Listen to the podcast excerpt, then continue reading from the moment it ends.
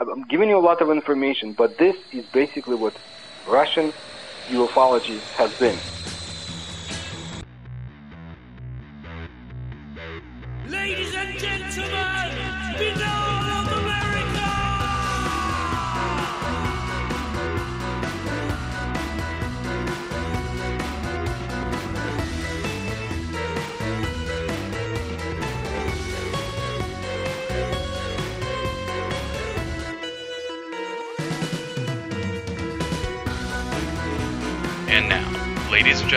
Binnall of America Audio with your host, Tim Binnall.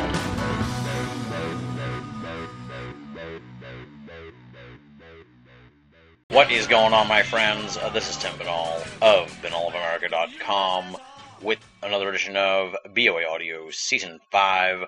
For those folks who have been to BOA in the last few days, you may have seen BOA 2.0. We have finally launched the new look for Binnall of America. It is definitely still a work in progress, and thus we want to hear your feedback on the new look for the website. We're going to be making some small changes here and there, adjusting the various text sizes and stuff like that. But there's probably a lot of stuff we haven't even thought of. So let us know what you like, what you don't like, what you'd like to see improved or changed at BOA 2.0, and we will get on it right away. Hat tip and big thanks, of course, to our webmaster, Jeremy Boston. He's the guy that really put this thing all together. I'm just sort of the ideas man he did all the work. So big thanks to him for his design skills. And he's on the team for good, my friends, and he's going to be hard at work on a whole bunch of other cool stuff for BOA in the future. Now that we've taken care of the in house notes, let's get down to business on this week's edition of the program. It is a barn burner, my friends. We're going to go international once again. Our guest is Paul Stonehill, expert on the UFO phenomenon in the Soviet Union and the Soviet research community. This conversation is a feast of information from Paul Stonehill. For any serious student of ufology, you're going to learn so much. I came to the conclusion when we were done with the conversation that you could seriously do a weekly just Russian ufology podcast talking about all the different stuff in the history of Russia and the Soviet Union with regards to UFOs. It is that rich and deep. So we tried to scratch the surface here as best we could and cover as much as we could to give you an idea of what the UFO phenomenon in the Soviet Union was like and what it's like today in Russia and the surrounding satellite states. Just to give you an idea of what we're going to be talking about in this conversation, we're going to cover some of the key cases in Soviet UFO history, the evolution of ufology in the Soviet Union, how the government and military reactions to the phenomenon have changed over the years, and the media coverage of UFOs, not only in the Soviet Union but now in contemporary times. Over the course of the conversation, we're going to delve into a whole bunch of different, very detailed areas, including Soviet USOs, unidentified submerged objects, of which there are just countless cases. We're going to hear about the testimony of Russian cosmonauts regarding aliens, UFOs, and space whispers. We'll hear about the mysterious humanoids of Lake Baikal. We'll cover the Tunguska incident, the Voronezh case, and we'll talk a little bit about Chinese ufology as well as Phobos, the moonlet of Mars, and why it seems like Russia and many other countries have an unusual interest in this moonlet you could tell that Paul Stonehill had so much to say. My questions are pretty broad going into this, and I just let him unleash the information. And I sat back and was just soaking it in. It was so much stuff and so remarkable. By the time the interview was concluded, it was clear to me that we're going to have to revisit the former Soviet Union in the future here on BOA Audio. That's how deep the UFO phenomenon in the USSR goes. Nonetheless, get ready for two hours worth of mind blowing material here from Paul Stonehill as BOA Audio makes its first foray over to the former Soviet Union in search of UFO answers. For those of you unfamiliar with Paul Stonehill, allow me to provide you with a little background on him. Paul Stonehill was born in Kiev, USSR in 1959 and emigrated to the United States in 1972. In his youth, Paul helped smuggle people out from behind the Iron Curtain, aided dissidents, and smuggled banned literature into the USSR. He graduated from California State University with a BA in political science and wrote a thesis on the Soviet invasion of Afghanistan. He's worked as a journalist covering warfare as well as freelancing on stories about UFOs and anomalous phenomena. In October 1993, Omni magazine featured a story about Paul's work and the Russian Ufology Research Center, which he created back in 1991. Paul Stonehill is the co-author, along with Philip Mantle, on a number of books regarding the UFO phenomenon in the former Soviet Union, including Mysterious Sky, the Soviet UFO Phenomenon, Soviet UFO Files, and UFO Case Files of Russia. His website is www.healingsofatlantis.com. Pretty simple, all one word, healingsofatlantis.com. Check it out. And now, without any further ado, let's rock and roll. This interview was recorded on June 4th, 2010. Paul Stonehill talking about the UFO phenomenon in the former Soviet Union on BOA Audio Season 5. Ladies and gentlemen, welcome to another edition of Binnall of America Audio. I am very, very excited about this week's edition of the program. We are going international once again, discussing the world of ufology in a whole nother country outside of America, and we're tackling a big one this time around. We're talking about the former Soviet Union, Russia, and all the side countries that used to be a part of the Soviet Union. And our guest is Paul Stonehill. He's the co author of a number of books. His most recent one is UFO Case Files of Russia, which he's co authored with Philip Mantle.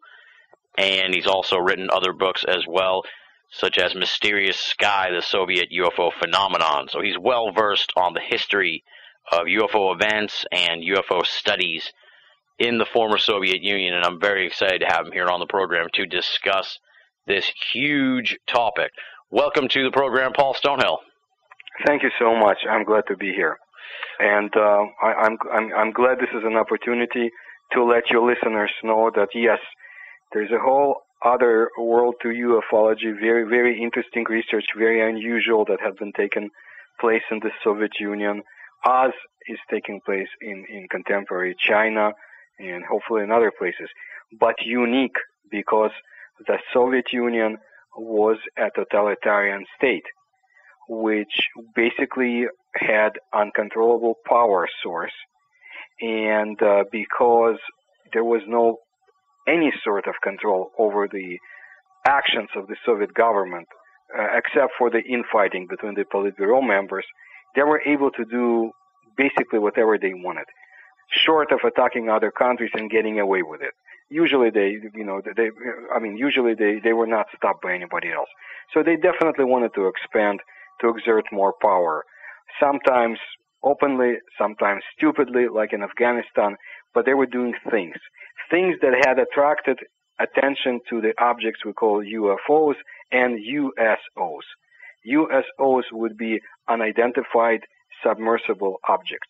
Yeah. And because the Soviets were quite interested in what's going on in the sky above them and in the waters below them, uh, they had been observing and registering this unusual objects, trying to find out whether they present any threat to the Soviet system, to the Soviet government, and to see if they could use any of the technology captured, copied, or gained in any other way. Now, this is not just hearsay. They had an official program that was in existence from 1978 till 1991. And it's described in, in the books that Philip and I put together, and we keep adding uh, to to you know to the information we get because we're doing constant research and get information from Russia and other neighboring states Mhm. as often as possible. Even you know before uh, getting ready for for this interview, I was doing work about Chukotka, uh, for example, it's it's it's a peninsula not far away from the United States, very interesting one, and just you know getting more photo information, more cases because we are working now on a separate book dedicated only to USOs. There is so much information and it's so interesting that it will blow the lid off of you know a lot of very strange cases that had taken place in the oceans and seas of our planet. But I want to go back to the program that I had mentioned. Mhm. The name of the program was Setka. Initial name was Setka, meaning net in Russian, and it was split into two different sections, so to say. One was the academic research, and the other, the more more progressive and more efficient, was the military part of the program. The academic research was basically staffed and controlled by people who did not believe in UFOs, who didn't want to be bothered with all this uh, nonsense, as they would say, and who did their best not to do pure research, not to study what they had in their hands, and not to let others who were quite eager to study this, scientists. Yeah. They wanted to keep them away. Well, the military people are not as, um, should I say, obscure or obstinate as the academic researchers, some of them tend to be, and they wanted to get answers. So in the years that followed, they basically got together with independent UFO researchers and formed another organization in the Soviet Union that's used to was being used to suck out information from the general population. You know, every Soviet citizen had the right to send in their, his or her information about UFO sightings, and the independent research was done. Now, of course, to the limit. I mean, military people held the control. You know, they were in control. They wanted to see what's going on, so they were getting information as much as possible from both ends. At the same time, they had two different military research center institutions charged with analysis of this incoming information. We have some information about what Setka had been able to gain or capture or keep. Most of the files allegedly had been burned by these academic researchers when the Soviet Union was no more. Um, which I don't believe, of course, and I think we will be able to get a little bit more information in the future years. I'm not holding my breath. Russia is changing, and uh, you know they have their own priorities nowadays. They're flexing muscles because the world is now wide open and no one is in control. So you know they're doing what they need to do. Plus, they want to expand their control over the Arctic territories, just like a few other states, and they're getting ready for the future battle. Now, the Arctic territories are very important because, as we had seen, shown in our books, USOs and UFOs have been present there for years due to the strategic nature of the area, due to, of course, Soviet interest and expansion there, and, uh, you know, with this come military tests. And as we as we show in our book, whenever there was a strategic military test or launch of a spaceship in the Soviet Union, 99% of the cases UFOs were present. To the extent that one of the academicians, means uh, well-known academicians in the Soviet Union, basically said, you know, that it looks like we're under a microscope. And, you know, what can we do? They tried. They tried to do something. There were a number of cases some we know about, most probably we will never do, will find out when Soviet military tried to shoot down UFOs or capture strange beings in their deep water lakes. Huh.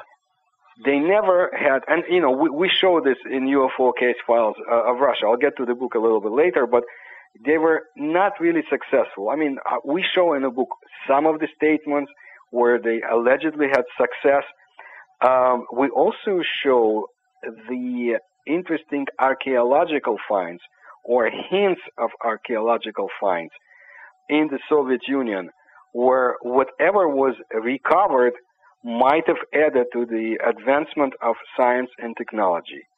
For example, we mention uh, Professor Burdakov quite a number of times in our books he was one of those who had worked in the Soviet space program, one of the most brilliant and knowledgeable Russian scientists in, in, in, in the field of uh, engineering, machinery engineering, and rocket building, and a brilliant and brave man. Because of brave people, outspoken people like him, Russia moves forward, you know, regardless of communist ideologues. Well, this gentleman is important because even in the days of Stalin, he was not afraid to study UFOs. You know, and how was this study conducted? People who had seen something unusual would tend to write letters to uh, Soviet, um, uh, you know, uh, space uh, Soviet, uh, Soviet observatories. Yeah. And you know, he would take notes, and he was even once or twice not afraid to conduct lectures. So somebody, of course, there was a stool pigeon. Somebody turned him in, but his protector was no other than Sergei Korolev, another bright man who died early because of the years he spent in Stalinist camps. He was the father of Soviet space science. Somebody who also believed in uh, presence of UFOs and had seen some. Now, Korolev protected a professor, well, not professor at the time, but scientist named Burdakov, uh, and actually sent him to, to other observatories as punishment, you know, so to say. Yeah. And in the future years, um, because of uh, people in between, uh, you know, their friends and colleagues, uh, Burdakov found out about Korolev's meeting with Stalin, about UFO information ob- obtained from the United States, and I'll get to it. And Burdakov also mentioned a very interesting case, getting back to archaeology, of an object that was given to top Soviet uh, scientists, academicians in the early 1950s to analyze it and to come out with their findings and to state what is the nature of the object. So they looked at this tiny object, they studied it, and they said, we do not know what it is.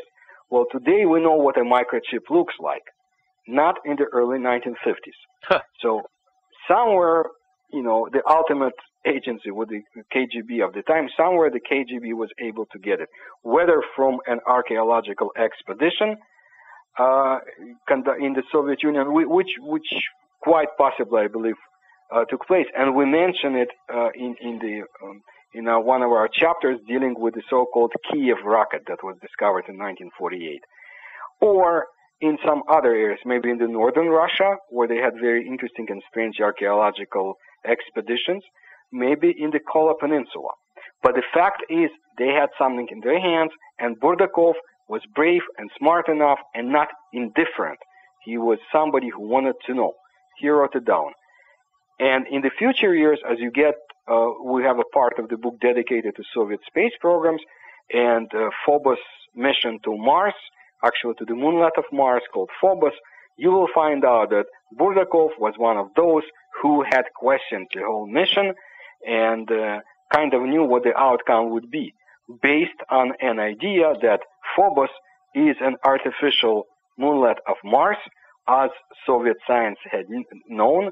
Actually, as Daniel Defoe, an English author, knew before, and a few other people, I guess thousands of years before, knew the existence of such.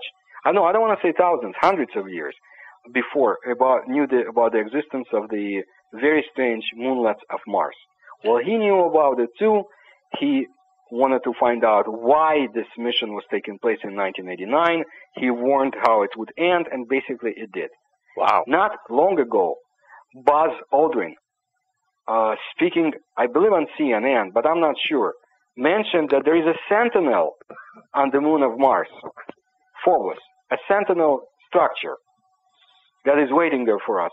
Well, I found out, although Soviet cosmonauts had been more outspoken about presence of UFOs than their American counterparts, you know, you can, if you listen carefully, you can pick up a lot of interesting stuff, even, you know, from our own astronauts. This is, was one of them. So we have an interesting case, um, and, and, and we describe quite a lot in the book because we were able to get our hands on interesting Soviet materials from the perestroika days from the 1989 incident with the Phobos mission, and it's all in the book.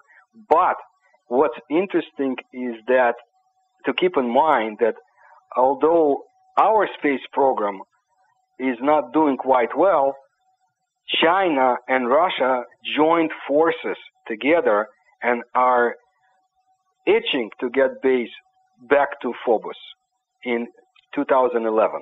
Oh wow! Hopefully, our economy will, you know, the economy of this planet will sustain it, and they will go.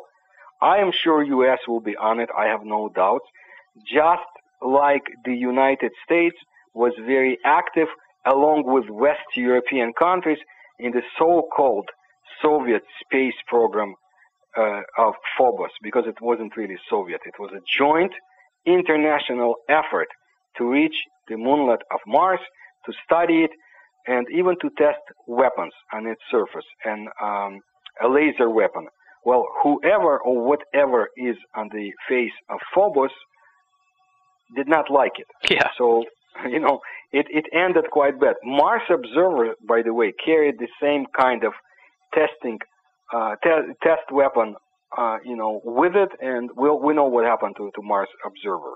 So, I'm giving you a lot of information, but this is basically what Russian ufology has been. When I say Russian, I'm from Ukraine, proudly so. So when I say Russian, I'm just you know compiling together Kazakh, Soviet, I mean Russian, Ukrainian, and so forth. Yeah. Because it was a joint effort, and you know we don't have time to go into each individual uh, republic or Mhm. area of Russia. But believe me, in the book we have we have shown what's been ha- happening in, in remote areas, very important areas such as Yakutia, such as Chukotka, Kamchatka, and so forth uh, of Russia that very new, very few people know about it.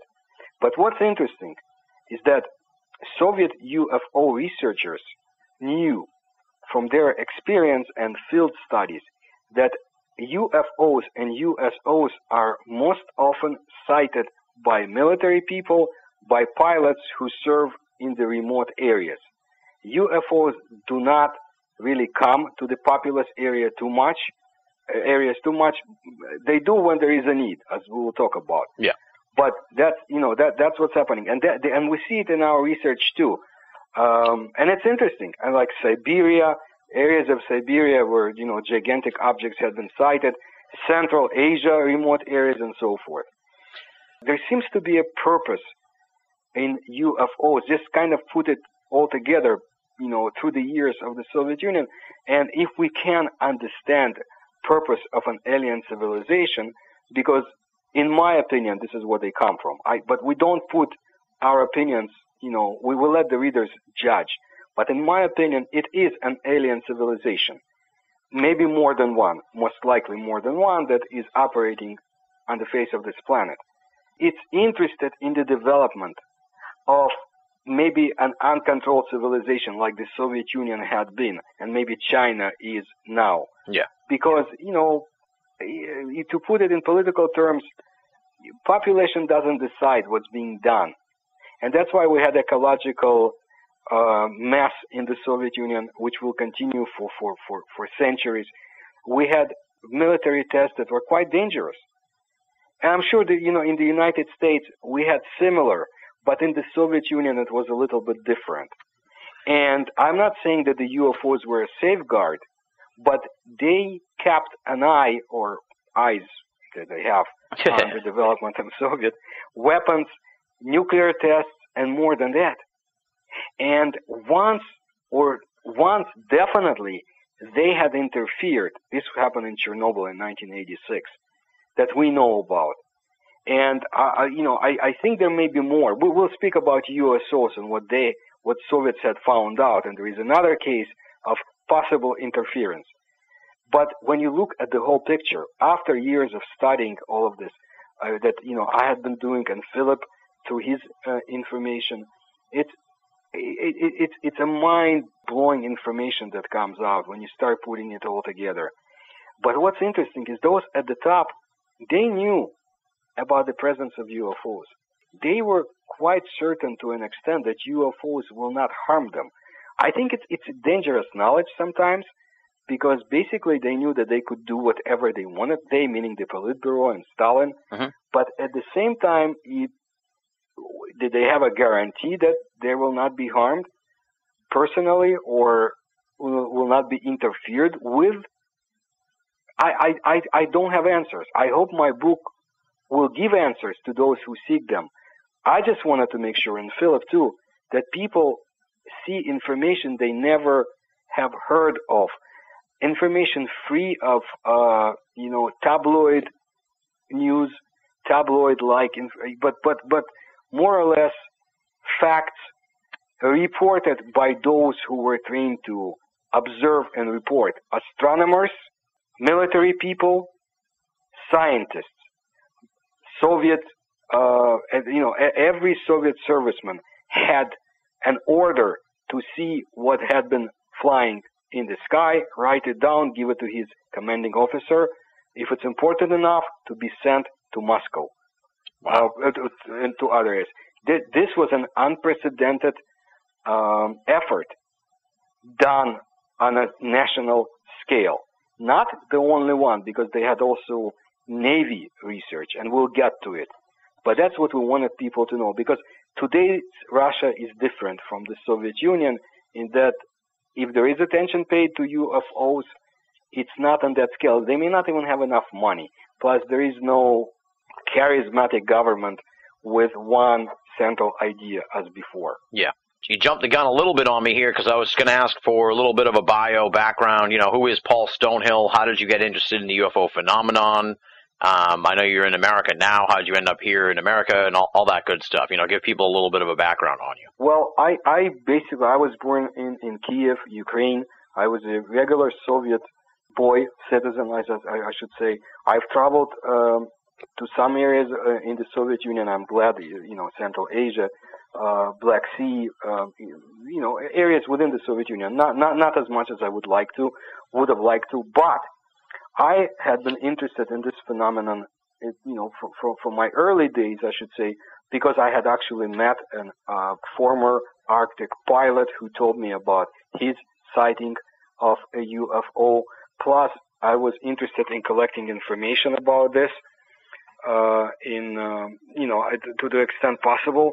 And I, there are there were ways to find out about ufology, about paranormal phenomenon because there were always people who went against the grain, and some of them happily were in charge of very interesting publications, such as Technika Молодежи, which, you know, sometimes you could find information about UFOs that was not your typical Marxist-Leninist uh, mumbo jumbo. Mm-hmm and you know they were not afraid to to publish some things. Some some got paid for you know in, in the wrong way for, for that. Some lost their jobs, but still you could. And it was a very interesting publication. And I, you know, we had a lot of uh, science was was uh, king in the Soviet Union, and uh, with science came thirst for knowledge.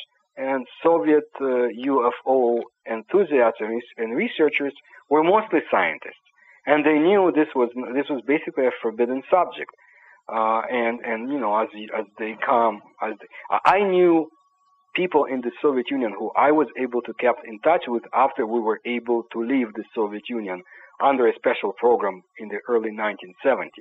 I found a way to keep in touch with, with, with some people, and uh, before the end of the Soviet Union, when Perestroika was in effect, more information flooded out from the Soviet Union, and most of it was nice virgin stuff meaning without tabloid junk that you can read here, because the Soviet Union was an isolated country. Yeah.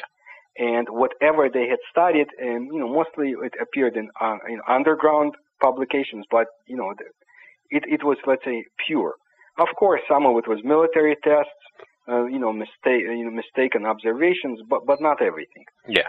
Some of my articles I, I kept writing in Russian too, and uh, uh, a little bit in Ukrainian, another language that I know, and some of it was published at that time in the Soviet Union, and then I exchanged information, and you know that's how it went until I would say about 1993 when everything crashed. People had no, you know, no, no free time to to study UFOs. The official programs were done by then, and uh, whoever had been studying UFOs was doing it, you know, at extreme um, hardship to extreme hardships. Yeah. But there are some people today who do it, mostly young people, serious like Mikhail Gerstein, Vadim Chernobrov, and some of them have even organized national and international movements to study paranormal phenomenon and UFOs. Oh wow! So this was basically my interest. I've traveled to, to some countries around the world because I wanted to test some of my ideas that I had been working on on ancient civilizations uh, and uh, ancient cultures, and this is what I also write about.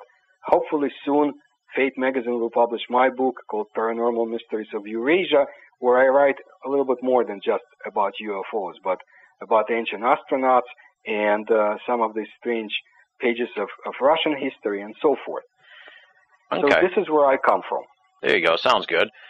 Now let's talk about probably the most famous uh, Russian UFO case or uh, strange sky anomaly, I guess you could say, and that's the Tunguska event of 1908. Obviously, I figure that you're supremely well versed in this, and I read a lot of your stuff on it. I found it was interesting in one instance uh, that you talk about sort of like a mysterious uh, research team that investigated Tunguska uh, relatively shortly thereafter. No one really knew who these people were or anything. It makes you wonder if they were remnants of the actual event or something. But um, tell people about Tunguska and what, based on all that you've researched into it, what you think went down there in 1908. Tunguska was a very unusual, probably, uh, you know, basically earth-shattering in many ways event.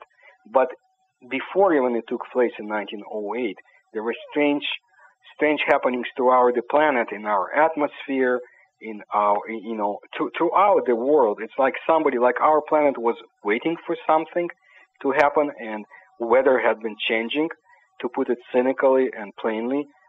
When Tunguska's event took place, whether it was an implosion, explosion, or a shoot down of a huge UFO, we do not know. Mhm. I and Philip, we have presented all possible theories from all possible angles. Uh, was it a meteorite? Was it a bolide? Was it was it an implosion? Was it a spaceship that blew up? All this is presented. But what I am interested in, what I is the idea that's been played out recently. That first of all, there was more than one object. Based on, on, on the collected information, ours and of course those who are who had been in the field and so forth, there were a number of objects.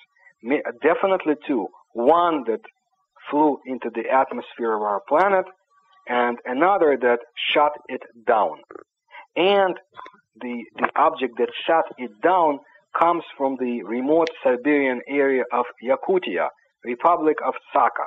They have this is the most diamond laden place in the world today. Very remote, very hard to reach to, and that's how that's how they want to keep it.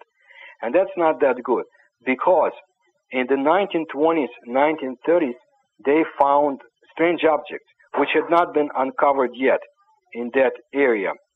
Objects, so-called cauldrons, uh, radioactive remnants of metallic craft embedded in the permafrost.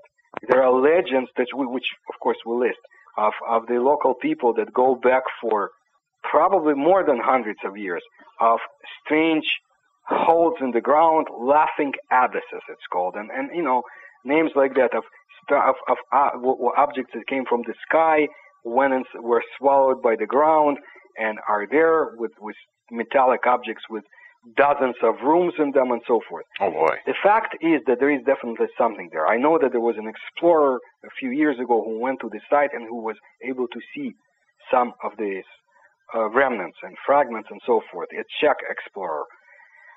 What's interesting is that the legend is that from this hole in the ground, from this abyss in the ground, once every few hundred years, a huge fiery object or god, what, whatever they called it, deity, comes out and shoots down the intruders.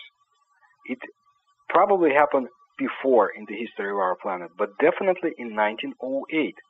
Remember, whatever took place over the Siberian taiga left basically no traces except some biological effects on the trees below, on, on the living organisms, and even on humans.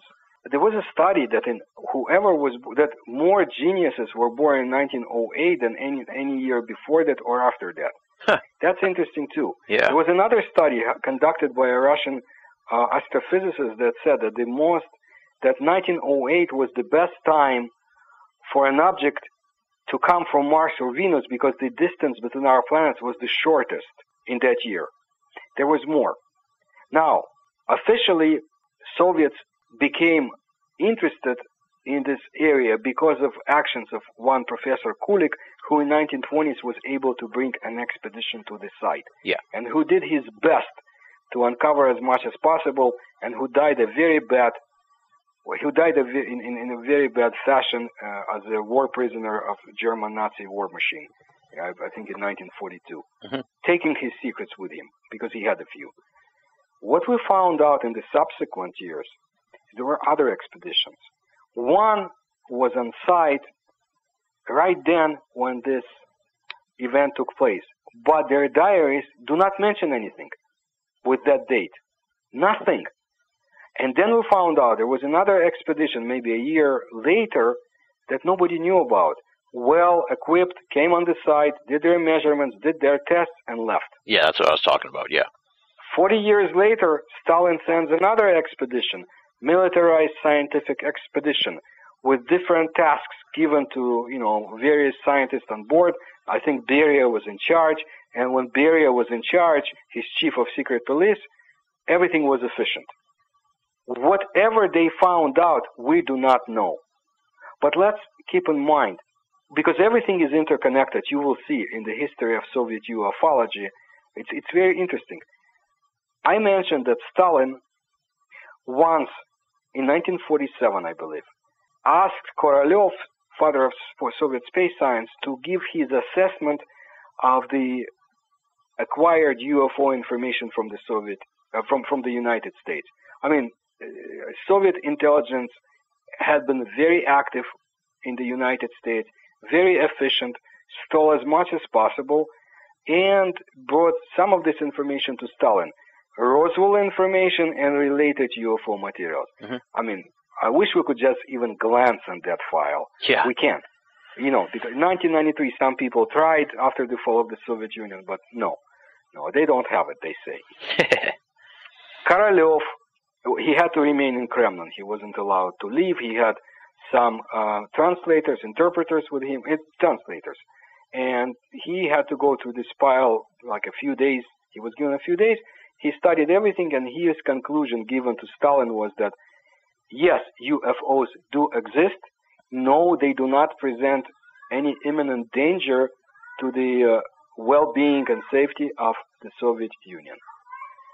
Stalin told him that this opinion was his opinion was shared by other Soviet academicians who had been given these materials to study, and Korolev was told to go.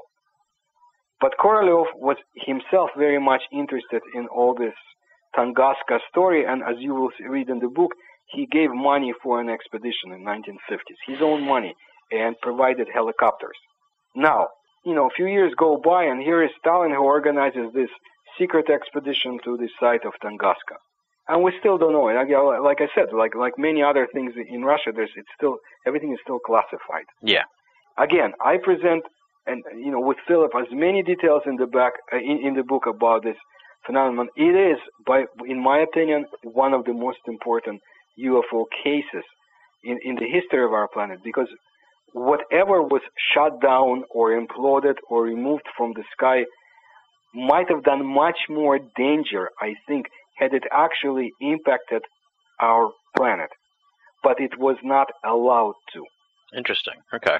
Obviously, from 1908 to contemporary times, there's just a sheer number of amazing cases that uh, I couldn't even begin to to know of or even ask you about. So we'll sort of hit on some of them and just some of the trends and stuff as well. I wanted to ask you. You've already sort of talked about it a few times. USOs.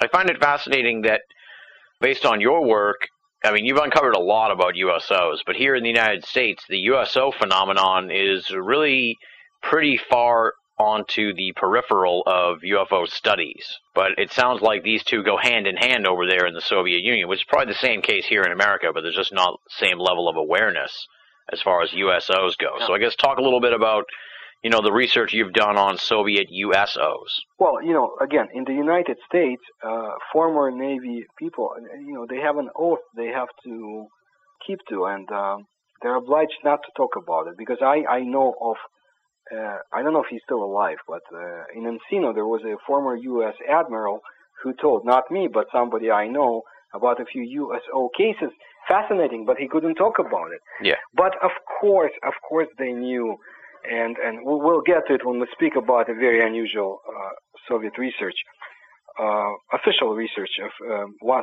at least one type of USOs. Basically, you have in the Soviet Union, they have a number of remote lakes and, of course, excuse me, seas, uh, and that USOs have been sighted in, and and besides that, because of the of the of the um, uh, Cold War and the struggle that had been going on, the actually warfare between the United States, NATO, and the Soviet Union, Soviet submarines had you know had to to be efficient, quick, and uh, to be present in most of the oceans of our planet. Mhm.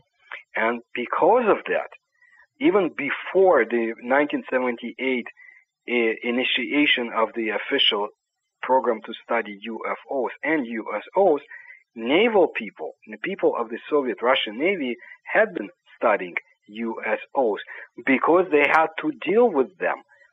They, mostly people in the submarines and you know in the, in the submarine flotillas and so forth, had observed gigantic submarine-like objects very deep where they could not reach and they had to report it. Or when they would surface, let's say in the area, say, uh, you know, South Georgia Island, one of the most interesting British territories, Yeah. uh, not far from the Falklands, they would see unusual mushroom-like or donut-like gigantic objects in the sky. I mean, that's not Soviet waters, but observed by Soviet submarines. I mean, I go through a, a number of cases in in uh, you know like uh, Mediterranean, Red Sea, and other areas.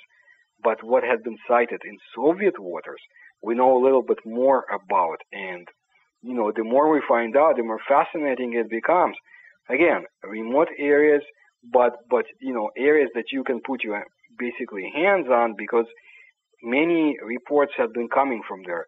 For example, the Far East, the Sea of Okhotsk, areas around Kamchatka, northern Russia, of course the Arctic areas, ever present UFOs and USOs. You know, like an object that's shut down from, you know, from under the ice, uh, much faster, much powerful than any missile would. You know, cigar-shaped object, and Soviet Navy commanders would register it. Or they had cases when they were chased by submarines or submarine-like objects who repeated every movement and every maneuver that the Soviet Union, Soviet subs would do, and you know it got it got commanders very nervous. So they kept asking, they kept writing down the reports, so nobody would say that they're insane. They would get Yeah. confirmation from other crew members. This happened, and we will list it, and then they would um, send it on to, to, to central uh, collecting station or to, to you know to the headquarters. Now, Russian Navy and Soviet Navy had been very advanced in, in, in comparison to other uh, armed branches. Not to put them down, but to say that the people who had served there were very intelligent, brave people who uh, knew how to collect information, how to study it, and how not to sh- how not to be uh, afraid of the communist uh, apparatus. Of course, to an extent, you know, if they were dissidents, they would pay pay for it. But there was a certain freedom that they had. Like they sheltered a person that we mentioned quite a lot in our books, and will be also he had will have his own chapter in our USO book, Vladimir Azhazha. He's still alive. He's very he's about 77, 78 years old now. One of the most interesting personalities in the Soviet UFO field research, who became interested in this whole subject when he read about the Bermuda Triangle, the only publication he was able to find in Russian in, in Soviet libraries, because UFOs were a forbidden subject. You couldn't even say UFO in many cases. Wow. Couldn't even write it down. They preferred anomalous aerial phenomenon or something like that. Now, he served aboard Soviet submarines. He graduated from a prestigious naval college, and he had good friends who sheltered him when the communists would fire him, when communist, you know, party functionaries, uh, you know, who, who had as much brains as, as, as some of our local debunkers, you know, who didn't want to hear about UFOs, they would harass him, say, you know, you're not to read any more lectures, You're not to bother people with this nonsense. And he lost one or two jobs. His Navy buddies would give him a job in the Navy, uh, working for the Navy, writing a monograph about UFOs in the water, in the, in, in the Soviet seas. I mean, he, this is the best he could dream about. Yeah. And he did good work. Plus, he was persistent. He was the one that wrote actual words, actual language of the instruction given to the armed forces in 1978 to collect information about UFOs and USOs. Because prior to that, from about 1976, he had been doing the same for his friends in the Navy, who had taken it upon him themselves to give their own instructions to um, various commanders of Soviet, uh, you know, military vessels, and tell, telling them, "You got to collect what's going on." I mean, there was a case in '76 where a number, I, I believe it was a number of nine UFOs came to a secret Soviet installation, um, a submarine base, floating submarine base, and basically for about 18 minutes they were, you know, flying above the deck of the submarine of the submarine base, you know, scaring the people below, if not scaring them, making them interested about what's going on. Yeah. and so this was one of the most interesting incidents. Of course, uh, people in charge of the Soviet Navy, like Admiral Gorshkov, who had built up it into the, you know, world-class Navy, they wanted to know what's going on. So, a number of groups, a number of research groups consisting of military, uh, Navy, Navy uh, military scientists had been created. It, I would say in about mid 1970s. Okay. The reason for this was this: among unusual USOs that had been sighted in the Soviet and international waters, there was one group that really bothered the Soviet Union. The Russian name for them is kvakeri, meaning those who croak, make frog-like noises. Yeah. These were gigantic objects that had followed Soviet submarines, especially in the areas of the Atlantic Ocean and in NATO-controlled areas. So the Soviets definitely thought that they had met a new American technology, submarine tracking technology, which was not so.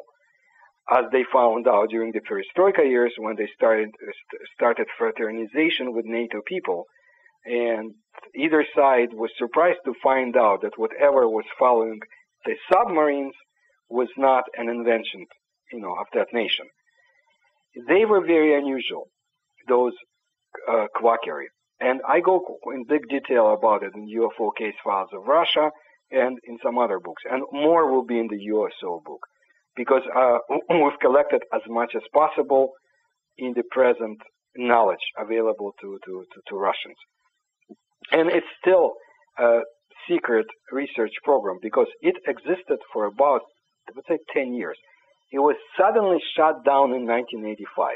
Not because Kvakeri had disappeared, there was some other reason. Interesting reason, and we'll get to it. Because, I mean, those who had participated in this program never knew what happened. They were quite upset because it was an interesting research area. Most did not believe they dealt with alien technology or civilization from, you know, down below. Yeah. But, you know, was it an unusual animal? Was it an unusual technical invention? They wanted to know. And uh, these scientific uh, research groups went from one flotilla to another because this object had been sighted also not too far away from the Philippines and the Pacific Ocean and other areas. And this, so this was a directed research staffed by very intelligent people. The end result, we don't know what's going on.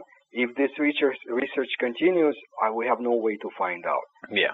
But what I wanted to bring forth uh, is that last year, reports, rumors had been disseminated through the media that Russians had been declassifying their UFO, USO files. Yeah. And this is not so. I don't know who is putting it forward. it's not the Russian government. Because on July 30th of 2009, uh, representative from the main staff of the Russian Navy came with an explanation that they had never encountered any USOs. Whatever they encountered was like floating junk or garbage or schools of fish, which, you know, we, we, we're used to such explanations. yeah, yeah. One year before, the head of the Northern Fleet Intelligence Center came out with another announcement, a bit interesting announcement. He said that they, the Russians, have uh, records of 15,000 strange noises. And that, that goes to the kvakeri phenomenon because of the Mhm. noises that they made. But they cannot reveal them because if they do, it would show the adversary or you know anybody else the um, itineraries, the routes of Soviet submarines and where they operate, of Russian submarines. So I can quite understand that.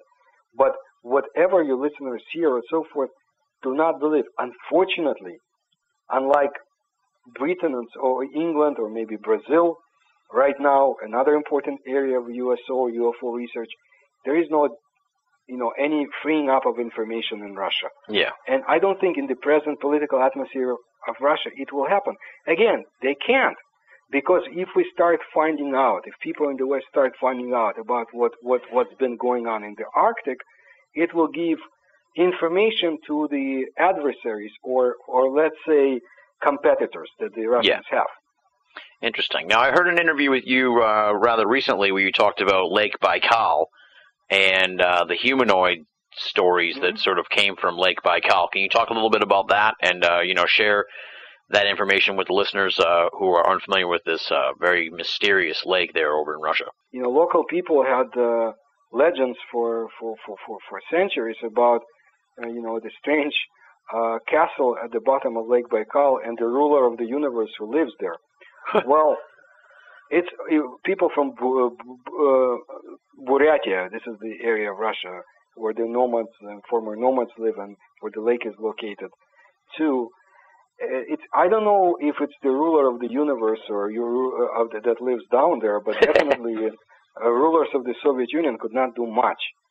Um, it wasn't maybe they were not aware of an action, local military action in 1982 when humanoids had been sighted, humanoid-like creatures had been sighted at the bottom of the Lake Baikal, near the bottom, doing what they need to do, doing some work, maybe construction work, and a local commander uh, decided to capture them, and a number of Soviet frogmen died as a result. They were thrown out from the bottom of the lake and uh, died because no decompression was not taking place.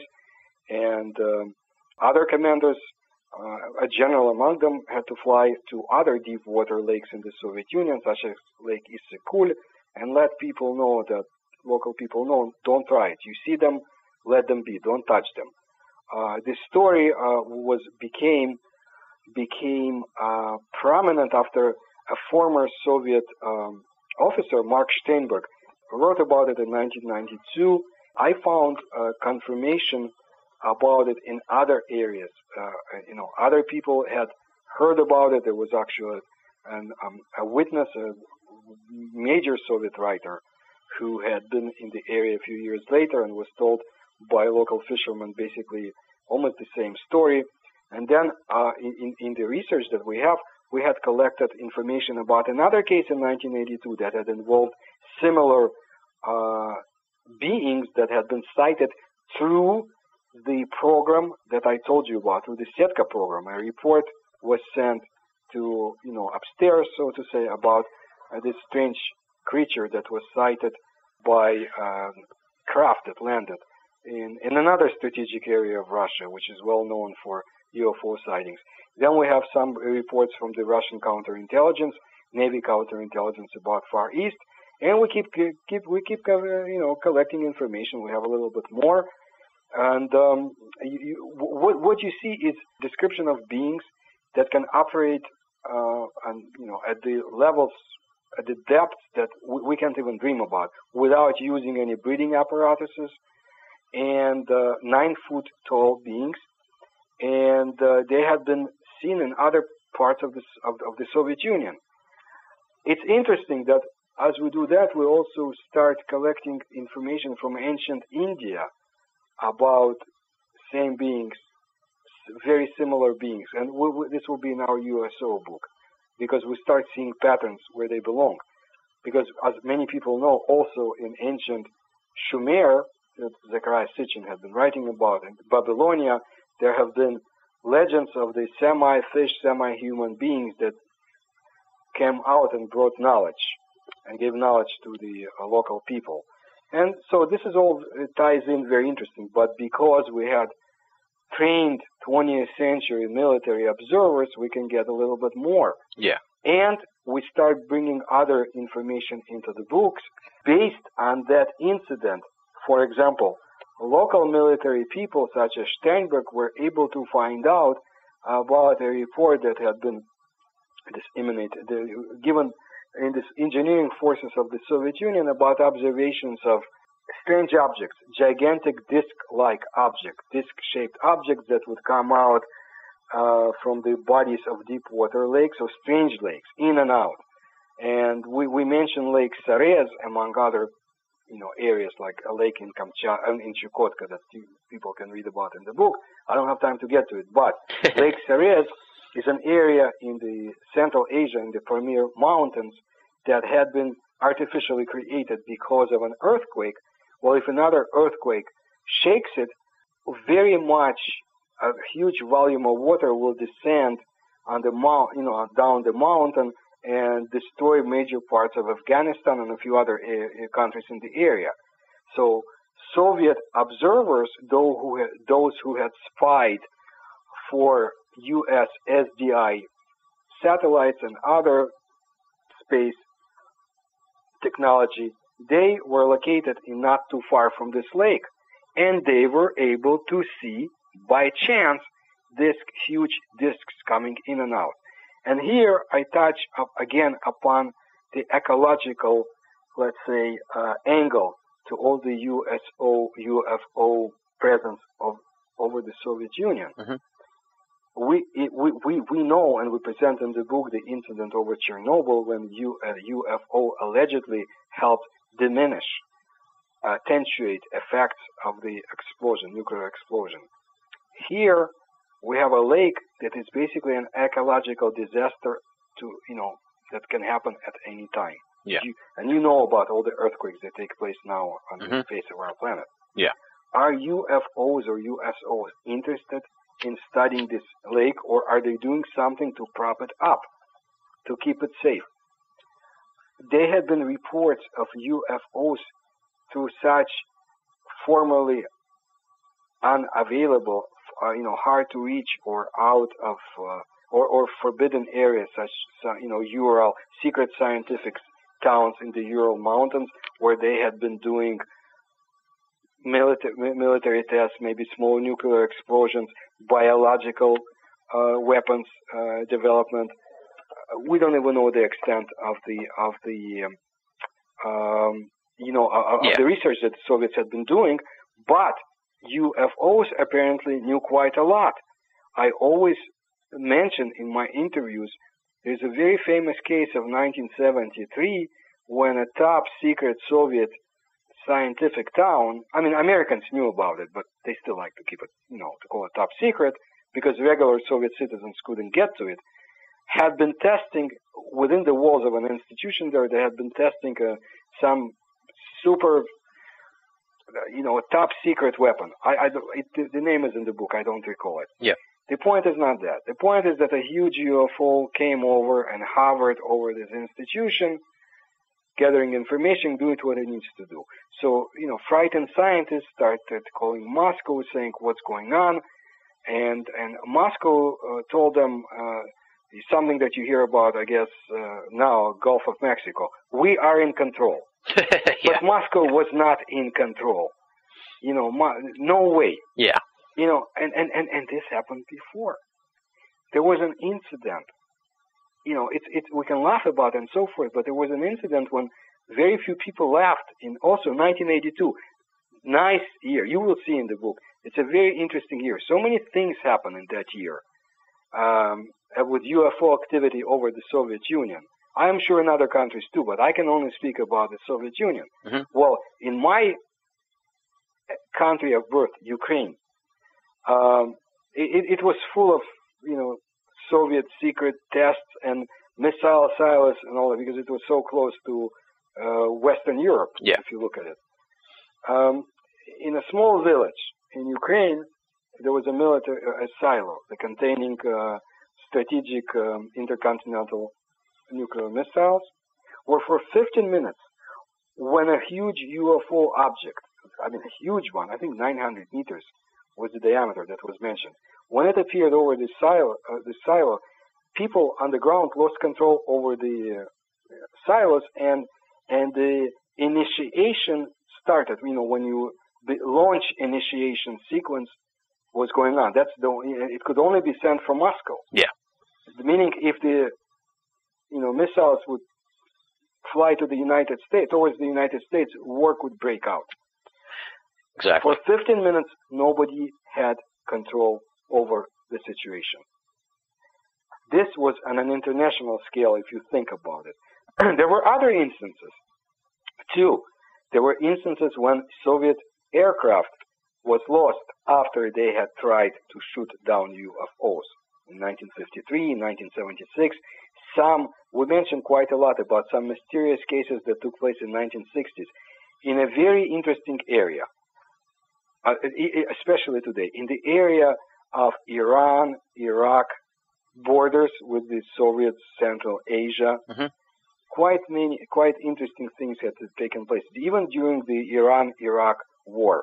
The Soviets were quite nervous, uh, you know, when they see a gigantic UFO, disc-shaped UFO over their secret uh, military location in Central Asia. A local commander loses his cool, he shoots at it, he, he loses a few aircraft, he gets punished for that, and another order, another one goes to the military, uh, you know, armed forces saying, do not shoot.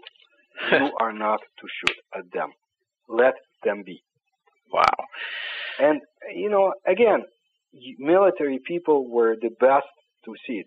I stress those trained researchers because I know that debunkers in the United States and other uh, uh places uh, try to say, well, those who see UFOs are, you know, abnormal, abnormal mental, mental cases or others.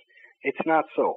I think I could say that most of the debunkers are abnormal mental cases because, and I, I, you know, I really don't uh, shy away because they don't shy away trying to shut me down exactly. and others. Yeah. You know, you, you, you had trained people who would say, you know, let's say we, we, we say 95% of all UFO observed UFOs were of explainable phenomenon, mm-hmm. either military tests or you know natural phenomena that we can explain today. Five percent, they have to grant. They can't. If Soviet Academy of Science said five percent, military people would say ten percent. One of them, like Colonel Plokhin, who had been doing this a lot of the Setka research, actually going through the uh, information that had obtained from throughout the Soviet Union, I believe he said over 1,000 cases could not be explained away. Wow. You know, 1,000 credible cases. That's amazing. So this is what's going on. And again, people who had seen it, many of them were not afraid. Some of them had a little bit more leverage. In some instances of Soviet history, which is, is very convoluted history of ufology and the whole nation. Like in 1967, for some reason, you could write more about UFOs, and, and, and newspapers took the chance, especially in the Baltics, where they had um, interviewed astronomers who had reported objects they had seen in the sky, and they knew these objects were no, uh, you know, ball lightning or Soviet satellites. They knew, they knew enough or and, and, and you know speaking about 1967 i always tell in my interviews was a fantastic year for the for, for the soviet ufology because another thing took place that you know you could not have in the united states. China will get to later if we have time but definitely not in the united states france or any other western democratic nation. I i, I i'm still amazed. A group of soviet ufo researchers which such prominent personality as Felix Ziegel, himself a scientist, got together with their friends and colleagues in the Soviet armed forces, and because of the prevalence of UFO information and cases in their hands, they decided to create quite legally uh, popular, I don't want to say civic, but civilian organization to study UFOs. They found a place where they could have their meetings under the auspices of, an, of a Soviet society to uh, protect uh, aviation, something like that, uh, DOSAAF. But the point is, military people extended their hands, and not you know small, uh, uh, small scale people, generals and so forth, and said, let's do it together. Yeah. You know, guys, we'll, we'll help you more. 300 people, scientists and military uh, commanders, had their first meeting of this organization, and then, then they went to the Soviet television and appealed to general population, saying, we are here to study UFOs. I think they even said UFOs. They were not shying away. And we need your help. And here's where you send information. Of course, information, you know, flooded Yeah. Now let me jump in here. Now, what what sort of precipitated that? Because it sounds like you know it was pretty. You know. At that time? Yeah. How how that how was that even allowed? There had been waves of UFO sightings in the 1960s, and we list many of them in the book. But besides that, keep in mind, the Soviets, you know, there was such such uh, full-scale secrecy, but a lot of the even military people did not know about space. I'm, I'm sorry, space vehicles being designed and tested, and about missile testing. Yeah. So we need to understand the fear of the Soviet government that those who study UFOs would uncover, and they did, a number of secret military tests. Now, Americans were not so naive. They knew about most of the tests anyway because U.S. intelligence had been present in the Soviet Union, spying and collecting inf- on ufologists and collecting information about UFO sightings. Yeah. And that's in the book. We have a section on CIA and KGB. Now, Soviets were afraid that you know these ufologists will uncover something and bring forth. But you had an interesting dilemma. Yes, UFO UFO researchers had they suspected that everything they see in the sky is not UFOs un, unidentified. Yeah. But at the same time, whenever those tests took place, in many of the cases, you had presence of real UFOs. They had been looking at what's going on yeah. they had been present over Soviet space uh, ports like um, uh, Semipalatinsk or Plesetsk. So this what hap- this is what happened before, and you know, but there was so much information that, and military people they wanted to know too at that time. But this organization lasted for about a month. After a month, without any explanation, everything was shut down, and basically no more research. But people were persistent. Some even military engineers would write letters to Kosygin, he was a Soviet leader at the time, and others saying, we gotta go ahead and continue. But everything was kind of slow until 1978 Yeah. when the Setka program came. Mhm. And the impetus for the Setka program was the so-called um, case um, uh, uh, in over Karelia, uh, Petygu- um, Petrozavodsk UFO, which what happened was a very interesting and complicated phenomenon: a testing of a Soviet satellite, Mhm. a failed test of a Soviet missile, and presence of numerous UFOs in the area, at all at the same time. So, given this, the people at the very top gave orders to the military industrial commission which is the was like the owner of all soviet science so to say and who only responded to the politburo to the soviet leaders they gave them instructions to start ufo research. If whatever happened over Pettigorsk, I believe on September 20th, 1977, if the gigantic jellyfish that had been sighted over the city, if it was only a result of a Soviet military test or a launch of the satellite, why would they need to create a secret program? Yeah. So there was something else. And this is what took place, a research that had lasted for 13 years, and we still don't know the end results. There had been field expeditions. I have a, a few documents. My, you know, colleagues in Russia have few. We shared them. And very brief and uh, capable American journalist whose name is George Knapp, Mhm. and who is one of the um, uh, people at Coast to Coast Radio now. Yep. He brought 400 documents pertaining to this program from the thread research por- portion of it in 1993. Wow. But that's all about. That's all we know now. Why are you here? Why am I here? Why are you here? Why is anybody here? I think it was John Paul Sartre who once said, How do you spell Sartre? Ow! And let that be a lesson to you. Every minute you don't tell us why you're here, I cut off a finger. Mine or yours? Yours. Damn! You're listening to Binnall of America Audio. Ow! Why are you still hitting me? He's gonna cut my fingers off. You have 30 seconds. You're not gonna start humming the theme to Jeopardy, are you? We start with the little one. All right. All right, I'm an American agent. And? And, uh, and, and, uh, they, they sent me here to, to, to assassinate your premier. I knew it. Pay up, comrade.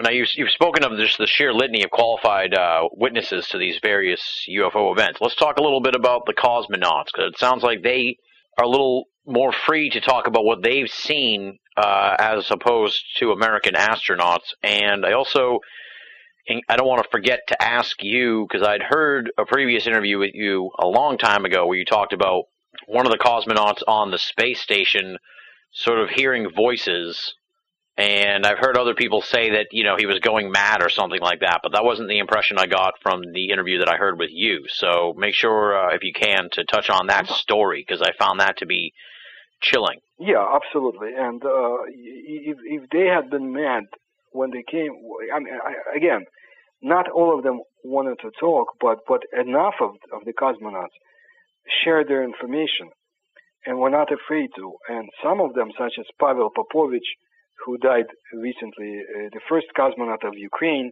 and just a very nice person Mhm. who helped uh, to promote Soviet UFO research when it wasn't uh, fashionable to do so. And, and, you know, he did everything to help Vladimir Azhazha and a few others. And who historically had been involved even with portions of the Setka program. And I mean, it's, it's, it's again, it's, it's all interconnected. Yeah. Well, somebody like him. Not long ago, Philip and I, we put together an article that had been translated in a number of year languages.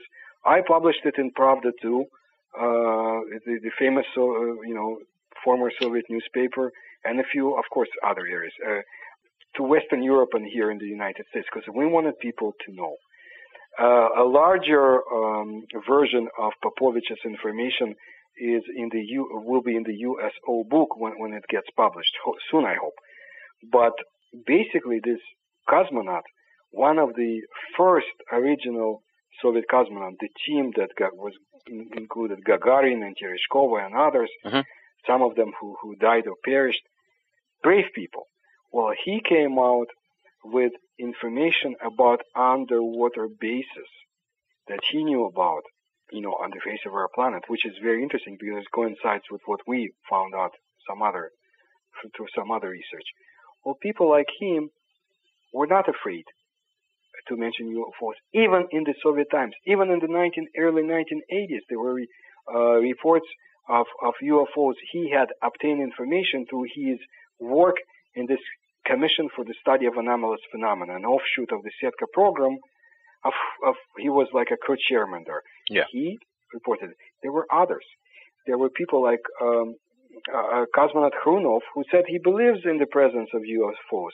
There, there, there were people uh, that uh, uh, not a cosmonaut, but but one of those who who work with them, and uh, former wife of uh, Pavel Popovich, Marina Popovich, who knew all the cosmonauts, who gave me many many years ago a photograph, photograph of the Phobos of the object that shot destroyed Phobos. They would even reveal their information in interviews with such progressive, put it in a nice way, magazines like Tekhnika Molodezhi, and reveal that what they had seen in the sky, like gigantic letters over Mongolia, how can it be explained? They had seen letters in the sky, strange silvery clouds, which we go through quite a lot in our book because that's a very unusual phenomenon. Yeah. Also, uh, shapes in the in, in the atmosphere of the Earth that cannot be explained. Or, I'll never forget, uh, one of the cosmonauts mentioned observation of two gigantic waves rising up on the on the ocean and crashing into each other. Indian Ocean. Nobody on Earth had seen anything like that. Yeah. And uh, there was another one. Not everything they could reveal because remember they were Soviet citizens. There was a case. Uh, one of the cosmonauts had. She mentioned it. Svetlana Bystritskaya, I believe. I don't. I can't recall the name right now, but she mentioned the incident when they had angels who appeared aboard their station. Now, let's not be naive. Not real angels, angels, but angelic-like beings. That's Yeah.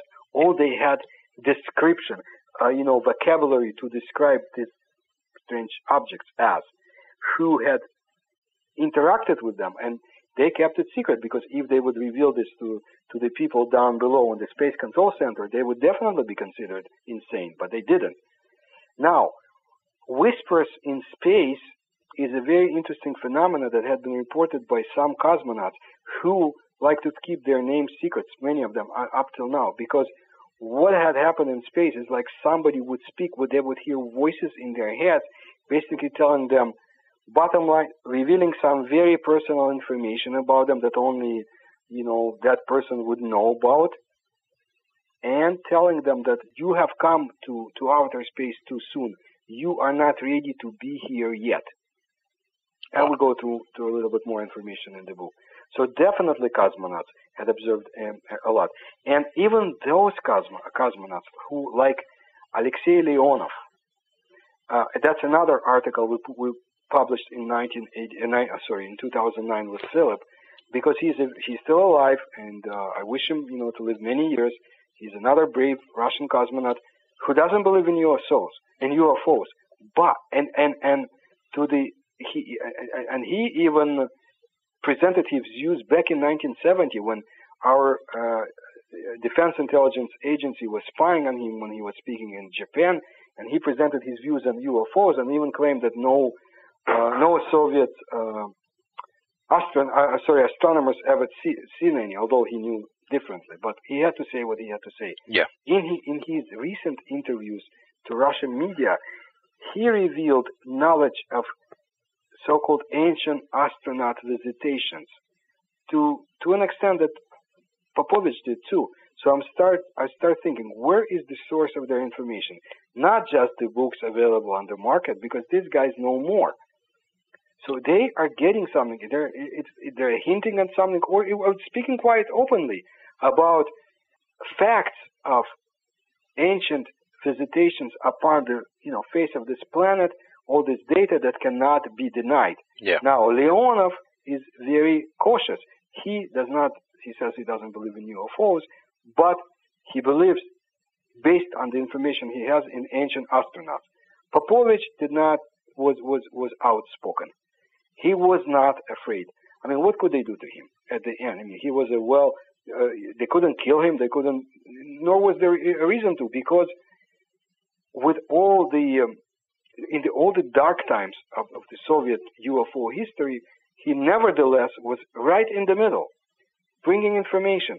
He was the one who in 1991 received the KGB information files, so-called the blue file on UFOs, or KGB revealed information that had been given to them because they, they, they claimed they never were interested in UFOs per se. And, you know, there are many conflicting stories. Of course, KGB would be interested in any paranormal phenomenon, but they had studied it under the, I think the uh, third directorate, uh, tenth section, the, the section that was responsible for the safeguarding of Soviet um, Soviet industry, um, secret strategic industry. So we can gather from that that UFOs were hovering over this Soviet secret strategic industry site, and KGB had to know.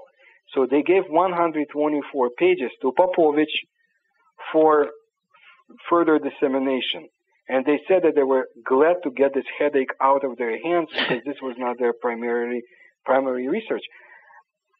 It's interesting because we have more information about about those people in the KGB who were very active in studying UFOs. But Popovich, what I want to get back to is this cosmonaut Popovich was the one that was active.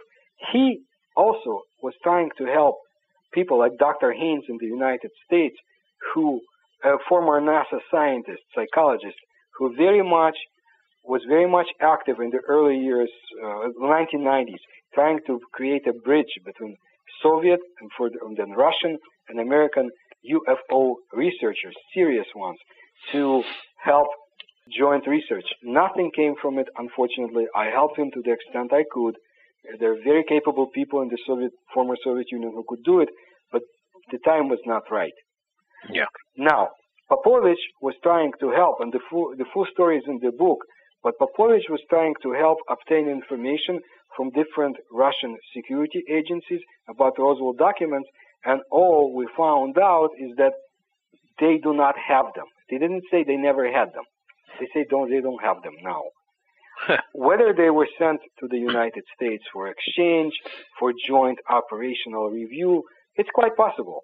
It's one of the ideas that I uh, strongly, be- personally believe that there is, with all the, um, what, what, should I say, with all the, uh, uh, I don't want to say, um, in you know, fighting between the two countries. Let's not put with the um, competition and uh, person and, and, research dedicated to, to, to, this or that nation that you know they safeguard.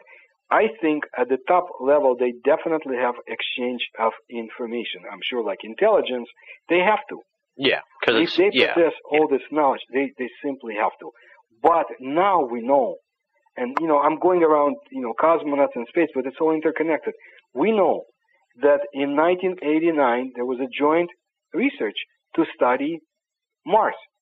Something keeps our leaders so much interested in getting in, in this mission to get to Mars. You know, it's it's incredible. Not to Venus, not to to to to, to uh, well Mercury is out of question. Not even to the Moon, but to Mars, because they know something is out there. Yeah. And you know, people like Buzz Aldrin sometimes, you know, Aldrin he reveals information. Uh, people in the Soviet I found out that some scientists in the Soviet Union were, were more outspoken, like I mentioned, and even cosmonauts. So definitely, you know, it's it's like fragments of a whole that is being hidden from us. But Exactly. apparently, somebody on this planet has that knowledge. Absolutely, yeah, that seems to be the case, and you and me and the listeners and everybody else are trying to play catch up with these people that do have the information. Now, I was going to ask you about one more incident over there in Russia. Obviously, there's just a myriad of incidents, and I'm sure there's many, many, many of them that are discussed in the book. Let's talk about the Voronezh incident, which is pretty well known here in the United States. Talk about that, 1989. Voronezh was, it became known because remember, 1989 was the year when UFO, I'll, I'll tell, UFO had ceased to be censorship object. The censorship was story. The chains of censorship were taken over from the UFO subject, and there was a wave of UFO uh, visitations taking place in the Soviet Union. Not exclusively, but over the Soviet Union. I don't know what interest UFO, what interest they had at the time. Was it to see a huge civilization come to an end? Because that's what happened. Soviet civilization basically ceased to exist, and something else came in its in its place. Perfect historical observation, but there were many reports. Voronezh, the case is interesting because yes, there were some boys who reported strange beings that landed uh, in in, a, in the Yuzhny Park area of that um, of the of the city. Uh, one of the beings allegedly, you know, disappeared and was trying to to shoot the boy. uh, disappeared with him and appeared. It's it's an interesting case, but what I want to say is the area itself, especially a little bit away from uh, Voronezh, is a is, is interesting because it happens to be a strategic and secret area of Soviet aircraft development and test flights. Much more interesting than the Voronezh case were incidents that took place over the uh, uh, hub, or so-called, you know, aircraft training areas, to the extent that UFOs had interfered with flights of Soviet experimental jets, and in a number of cases, they caused uh, breakdowns of so of this military jets, secret jets, to the extent that the commander of the airport basically appealed to the official Setka research asking, guys, you help me. I don't want to be responsible for my aircraft lost because of UFOs over them and near them. Yeah. This was also the, you know, the, an area where Plaksin, you know, one of the one of the most active people in the military side of the research, uh, mentioned a case. It's in the book of a strange black cloud that had appeared over this area, not far from Voronezh. I think in 1974. And Soviet aircraft tried to study what was inside, and they basically lost all control once they entered the cloud. This was one of the cases that could not be explained away. It was inexplicable to the end. One of those mysterious cases. Again, this is around Voronezh. There is a city. There is a very interesting and unusual nuclear Soviet nuclear power station around that city that had attracted uh, attention of UFOs uh, for years. So for Americans, Voronezh is and, and others became uh, you know battle cry because this was one of the first Soviet open UFO cases reported. Yeah. And I you know yes it's interesting. I kind of wish there were a little bit a few more uh, eyewitnesses, not just the kids, but but but even the kids had inf- you know revealed much more information than uh, than was previously uh, available in the Soviet Union, and they couldn't get such information from tabloids. Today, Russia is all, Russia is full of tabloids. So, you know, if people report small gray-like creatures, maybe it's because they read about them in Russian translations of American um, of, of American UFO cases. Yeah. Not at that time, and that's what makes it so interesting, because the information that was what came within like four years after 1989 is amazing and opened our eyes to a number of cases and on you know what had been happening before too. I keep telling people and Monchegorsk, 1987, two years before Voronezh, it's in the book. I urge people to read it because we also have an excellent illustration that was done by military researchers and smuggled out of the object, small shuttle-like object that the Soviets got their hands on in the again Karelia. Karelia, that's a that's a very interesting area in the northern Russia, not far from St. Petersburg. UFO had been reported for ages, especially also during the Soviet times.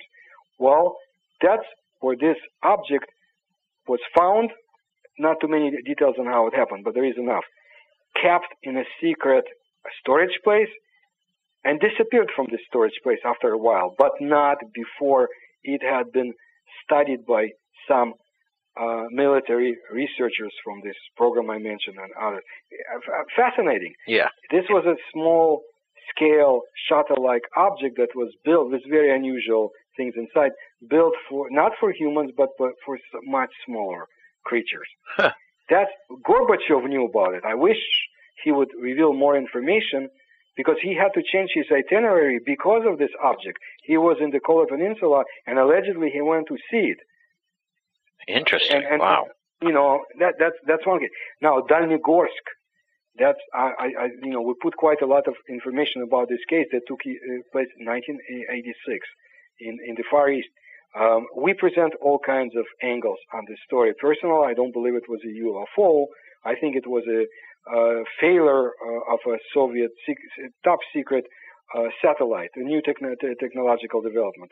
But what I cannot deny, nor do I want to, is the visitation by UFOs over that area just like a year later. Maybe it was a coincidence, but you had a whole school of UFOs, so to, so to say, of different diameters, different shapes that came to visit that area not too far away and was reported in good detail by Soviet policemen, by, again, naval people, naval personnel, by local people.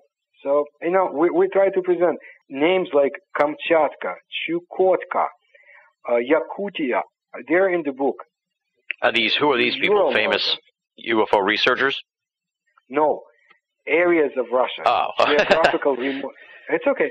You know, uh, remote areas of Russia. The taiga, Siberian taiga. You know, very hard to reach areas, but that's where UFOs were sighted of. 1953. When I have a chance to compare cases there were there were cases in 1953 very unusual that took place in other parts of our planet, like even uh, Brazil. But I know what happened in 1953 over the area of Taiga. Yeah. And a gigantic cylindrical object that had been reported by a former Gulag prisoner, still prisoner at the time, a scientist who was able to study it as much as he could, but he almost died in the process because of the effect of this object over him and others down below. This was an object that the Soviets tried to shoot down. This was not long after Stalin died. So there was no, nobody was in real control over Russia at the time, and somebody gave orders to shoot at that object, and as a result, they also lost aircraft and missiles. And but a very similar object was sighted. Let's see, maybe 26 years later, uh, by so by Soviet Pacific Fleet Navy intelligence over remote areas of the Pacific Ocean. Same cylindrical, gigantic mothership that separated into smaller UFOs that would, you know, fly about like bees, collect information, go underwater, come up, and go, and then reunite with the body of the mothership. Incredible, almost similar description, and you will see a lot of it. Um, before we end, I should do some the UFO case files of Russia. You can find it on the Healing of Atlantis website, or uh, I think Amazon has it now. What I like about this work that we did, I'm very proud of the work we put together. It's an outline because we try to present cases that go back to ancient areas of what today is known as Russia or Ukraine. Very interesting uh, and some of them put together by knowledgeable local observers. We go to the uh, um, Middle Ages to the 19th century, was which was a very interesting time, uh, and early nine years of the 20th century that had been a party to a large number of visitations and observations of objects over Russia. For some reason, the year of 1892 is very famous. Hmm. We'll see that too in the book, and we had been able to obtain some information from the Soviet, from the Russian secret police files, uh, uh, you know, Russia. It's in the book, and um, we we don't have a lot from you know going back to 1920s, but what we do have, and it's in the part that deals with KGB and CIA, is the early Soviet KGB research of paranormal phenomena and UFOs, and what Stalin did with those in the KGB who was active in this research. And again, areas like Tibet will be mentioned, and Himalayas, and so forth. Areas that are still of great interest to us.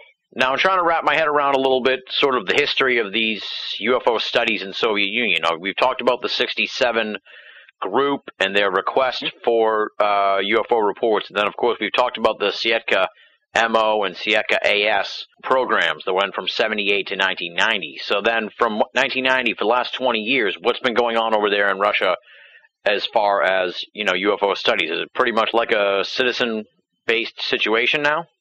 Yes, because I, I, I would not, first of all, not to be naive, I am sure that with the enhancement of the Russian Navy and armed forces, they will pay attention to UFOs. Mhm. But if there had been any um, creation, uh, any p- official government program for UFO studies, we don't know about it. I mean, military. It's not. I we, we get daily information from Russia, and, and and and people are quite outspoken in Russia. It's not the same old Soviet Union. Uh, it's just that there are there are not that many people who study UFOs today. It's a different country, different interests, but there are active young people, let's say, you know, younger than 40, who are in this research. Many of them have sci- science, you know, academic education. People like Chernobrovka, like Gerstein, to name the two most in, prevalent researchers who exchange information.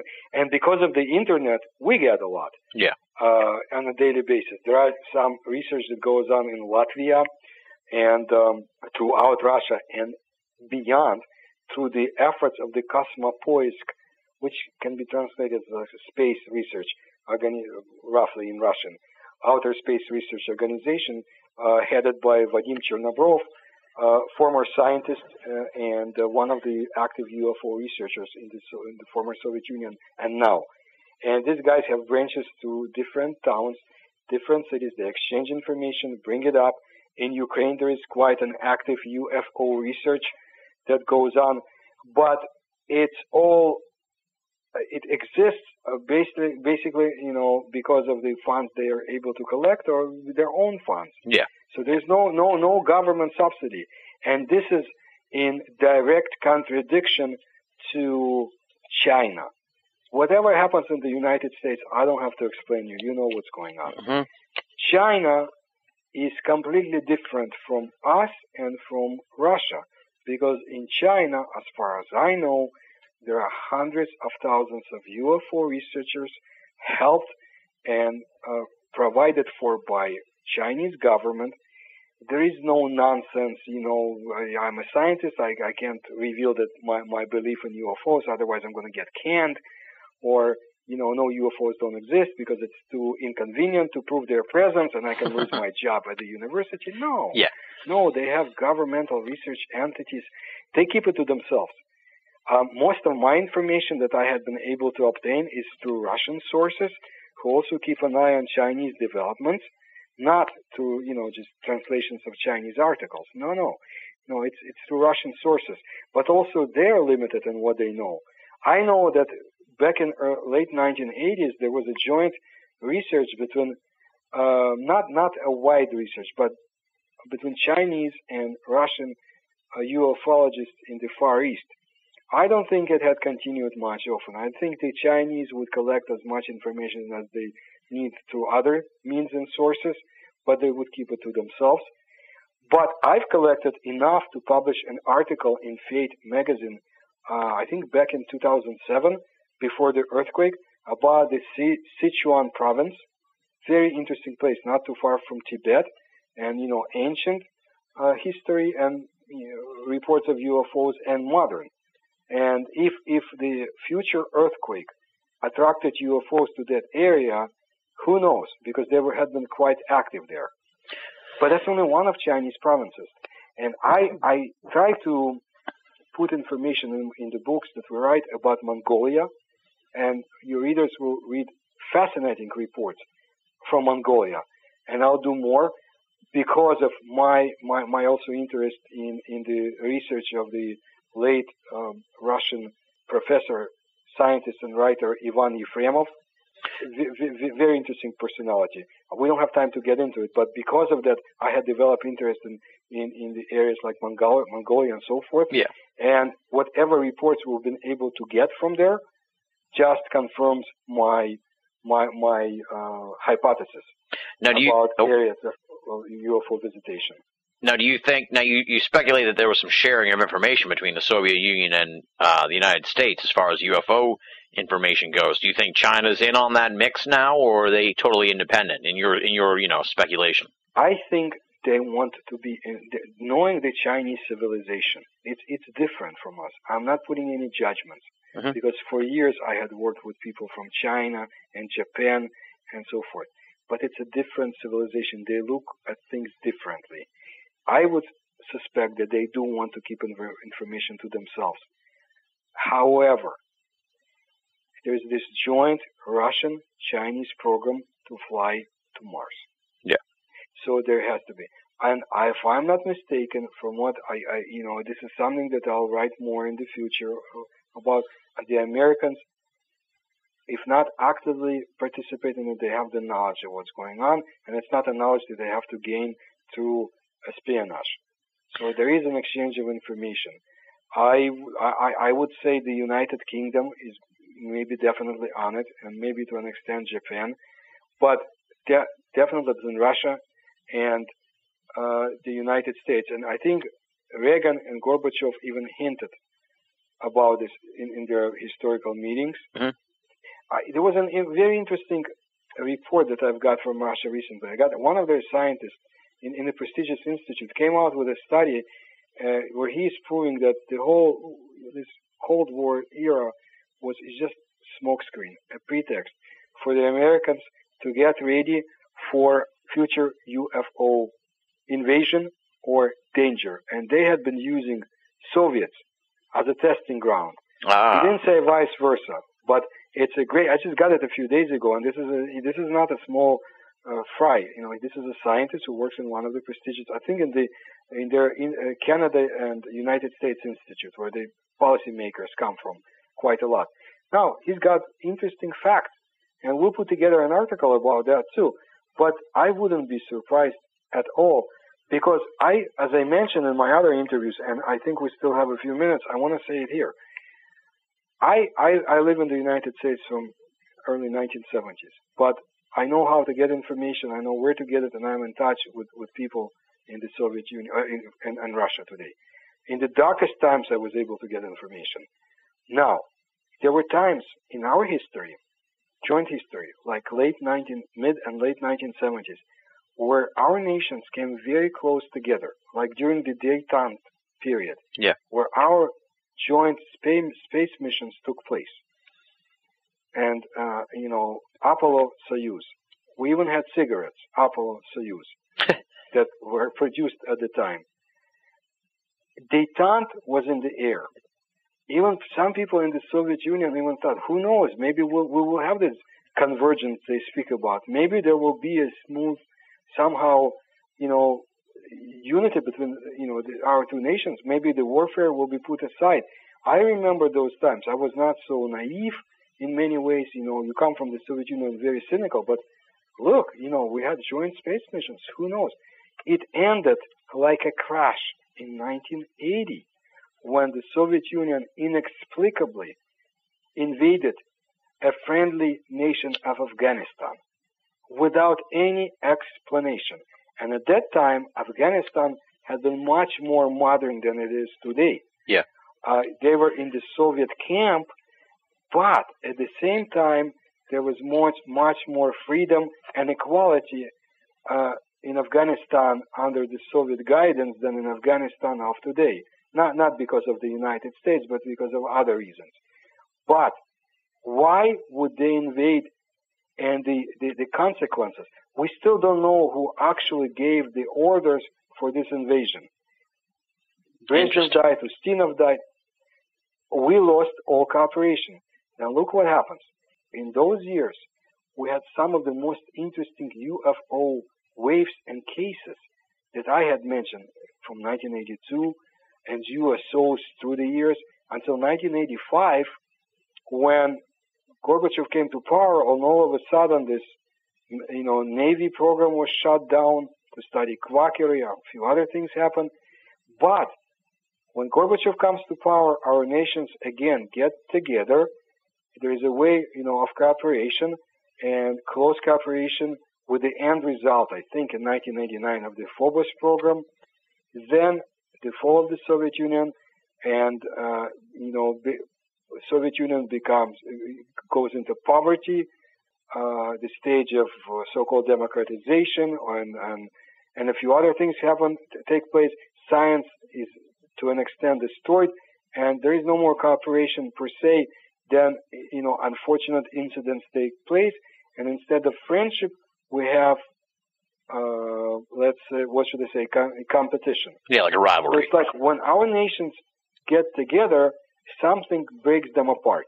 But that's interesting because at that time, this is the you know heyday of, of joint cooperation. I'm sure, yes, Americans were spying on the Soviets and vice versa in terms of UFO research. We are, I gave some examples going back to 1940s, 1970, another, and, and in the book you will see you, you people can read about cases that you that CIA had declassified, had you know revealed, and it's fascinating what they reveal with all the things that they you know cross out. But even even that is in, in itself is, is is wonderful because you get a lot of information. I can only imagine what's in the files that have not been uh, made public. Yeah, for sure. But, but but but but I don't know. I'm not sure where we are right now. It, it's it's a strange, you know, period in, in in the history of our planet. There are natural disasters. People speak about 2012, but I suspect personally that there is definite, at least working group that meets regularly between the Russia, you know, on the level of Russian government and American government, because they definitely hold information on something. If a microchip was in the Soviet hands in 1952, uh, 19, early 1950s, and uh, we still don't know where transistors came from, but somebody may have this information. As an example, if they have such artifacts in their hands, if if something really did crash at Roswell and they have this, you know, remnants of this, uh, you know, object, then they have to exchange information. Yeah. Yeah, exactly. Plus, for safety sort of reasons too. You know, you don't want prevent nuclear outbreaks and stuff like that. Now, Russia is a fascinating sort of mirror to what is going on here in America as far as UFO studies over the years. Am I safe to presume then that uh, they have also suffered a spate of abductions and all that sort of stuff that is, uh, you know, is tangential to UFOs? Yes. Um, interesting, in the days uh, when the Soviet Union uh, was falling apart, 1990, 1991, um, Azhazha, whom I mentioned before, this prominent Russian UFO researcher, he actually uh, had statistics on large numbers of abductions in, that had been taking place in the Soviet Union. Now, I, again, I want to separate it to what's going on in Russia. Uh, there are very interesting, by the way, photos of UFOs that come out from Russia and some other Eastern European countries, uh, and and you know areas about. So it's not just you know everything ended with the fall of the Soviet Union. No, just not as much. However, if somebody reports an abduction now or contact with aliens, uh, you know, there's always the suspicion that, you know, they, they go on the internet, they read what the Americans say, and there is this uh, Me Too phenomenon. Yeah, you know, it happened to me too. You know, so maybe subconscious. Yeah. It wasn't so in the Soviet times, simply because they didn't have enough information. There were very scarce articles about UFOs. And maybe there was somebody like me who was interested in this, on, or, or, you know, UFOs of scientific standing, much older than me uh, at that time, who would collect information. But per se, a regular human being doesn't have enough time to look into it. Yes, it's a fascinating phenomenon, but in the Soviet Union, I mean, you, you can't read about it. Voice of America doesn't talk too much about it. Yeah. And, you know, where, where are you going to get this information? And on the other hand, we still have a few minutes. I want to add another as another angle to this, this wonderful and touchy cooperation between communist Soviet Union and the United States. Books by people like Donald Menzel uh, at the bunker were Yeah. published in the Soviet Union in 1960. You asked me about 1960s. There were so much UFO, so many UFO incidents that the Soviets had to put a lid on this flood. What do they do? Do they have their own people write anti-UFO articles? Yes. But to lend credence, uh, veracity to this, they publish a book by an American. There's another UFO debunker that they, they, they love to publish articles of. And, and, you know, there were other people too. So, you, you, you know, you see this, they're using Americans who they, you know, damned and, and, and, and, and you know, said very unpleasant things about in the early, early years of UFO research, like in early 1950s, says, well, this is bourgeois invention. What you see in the sky is not what you see. It doesn't exist. It's all, you know, created by American bour- bour- bourgeois government to fool our workers, but at the same time, they cooperate. Yeah. To the to the extent, like in 1960, wasn't Gary Powers shot down in 1960? And here they, you know, publish a book by an American because it was convenient to do so. Yeah. Because they wanted their population to be isolated from UFOs, unlike again China, unlike communist China. They wanted to control the situation because I think there was confusion, not just because of the evil effect or because people, you know, who have to study this bloody Marxism Leninism. I remember how they forced us to study this mambo jumbo. You know, here is something that cannot be explained by Marxism Leninism. That has nothing to do with it. It comes when it wants to. It flies over the most secret areas. Uh, you know, Soviet airplanes can't shoot it down. How do you explain it? So they would say it doesn't exist. I, you know, there was an interesting case in the far removed strategic areas of Soviet Arctic, in the godforsaken land of Kolyma, there was a KGB officer who was very bright and conscientious, who collected information about UFOs that had been hovering over the areas where he was or landed.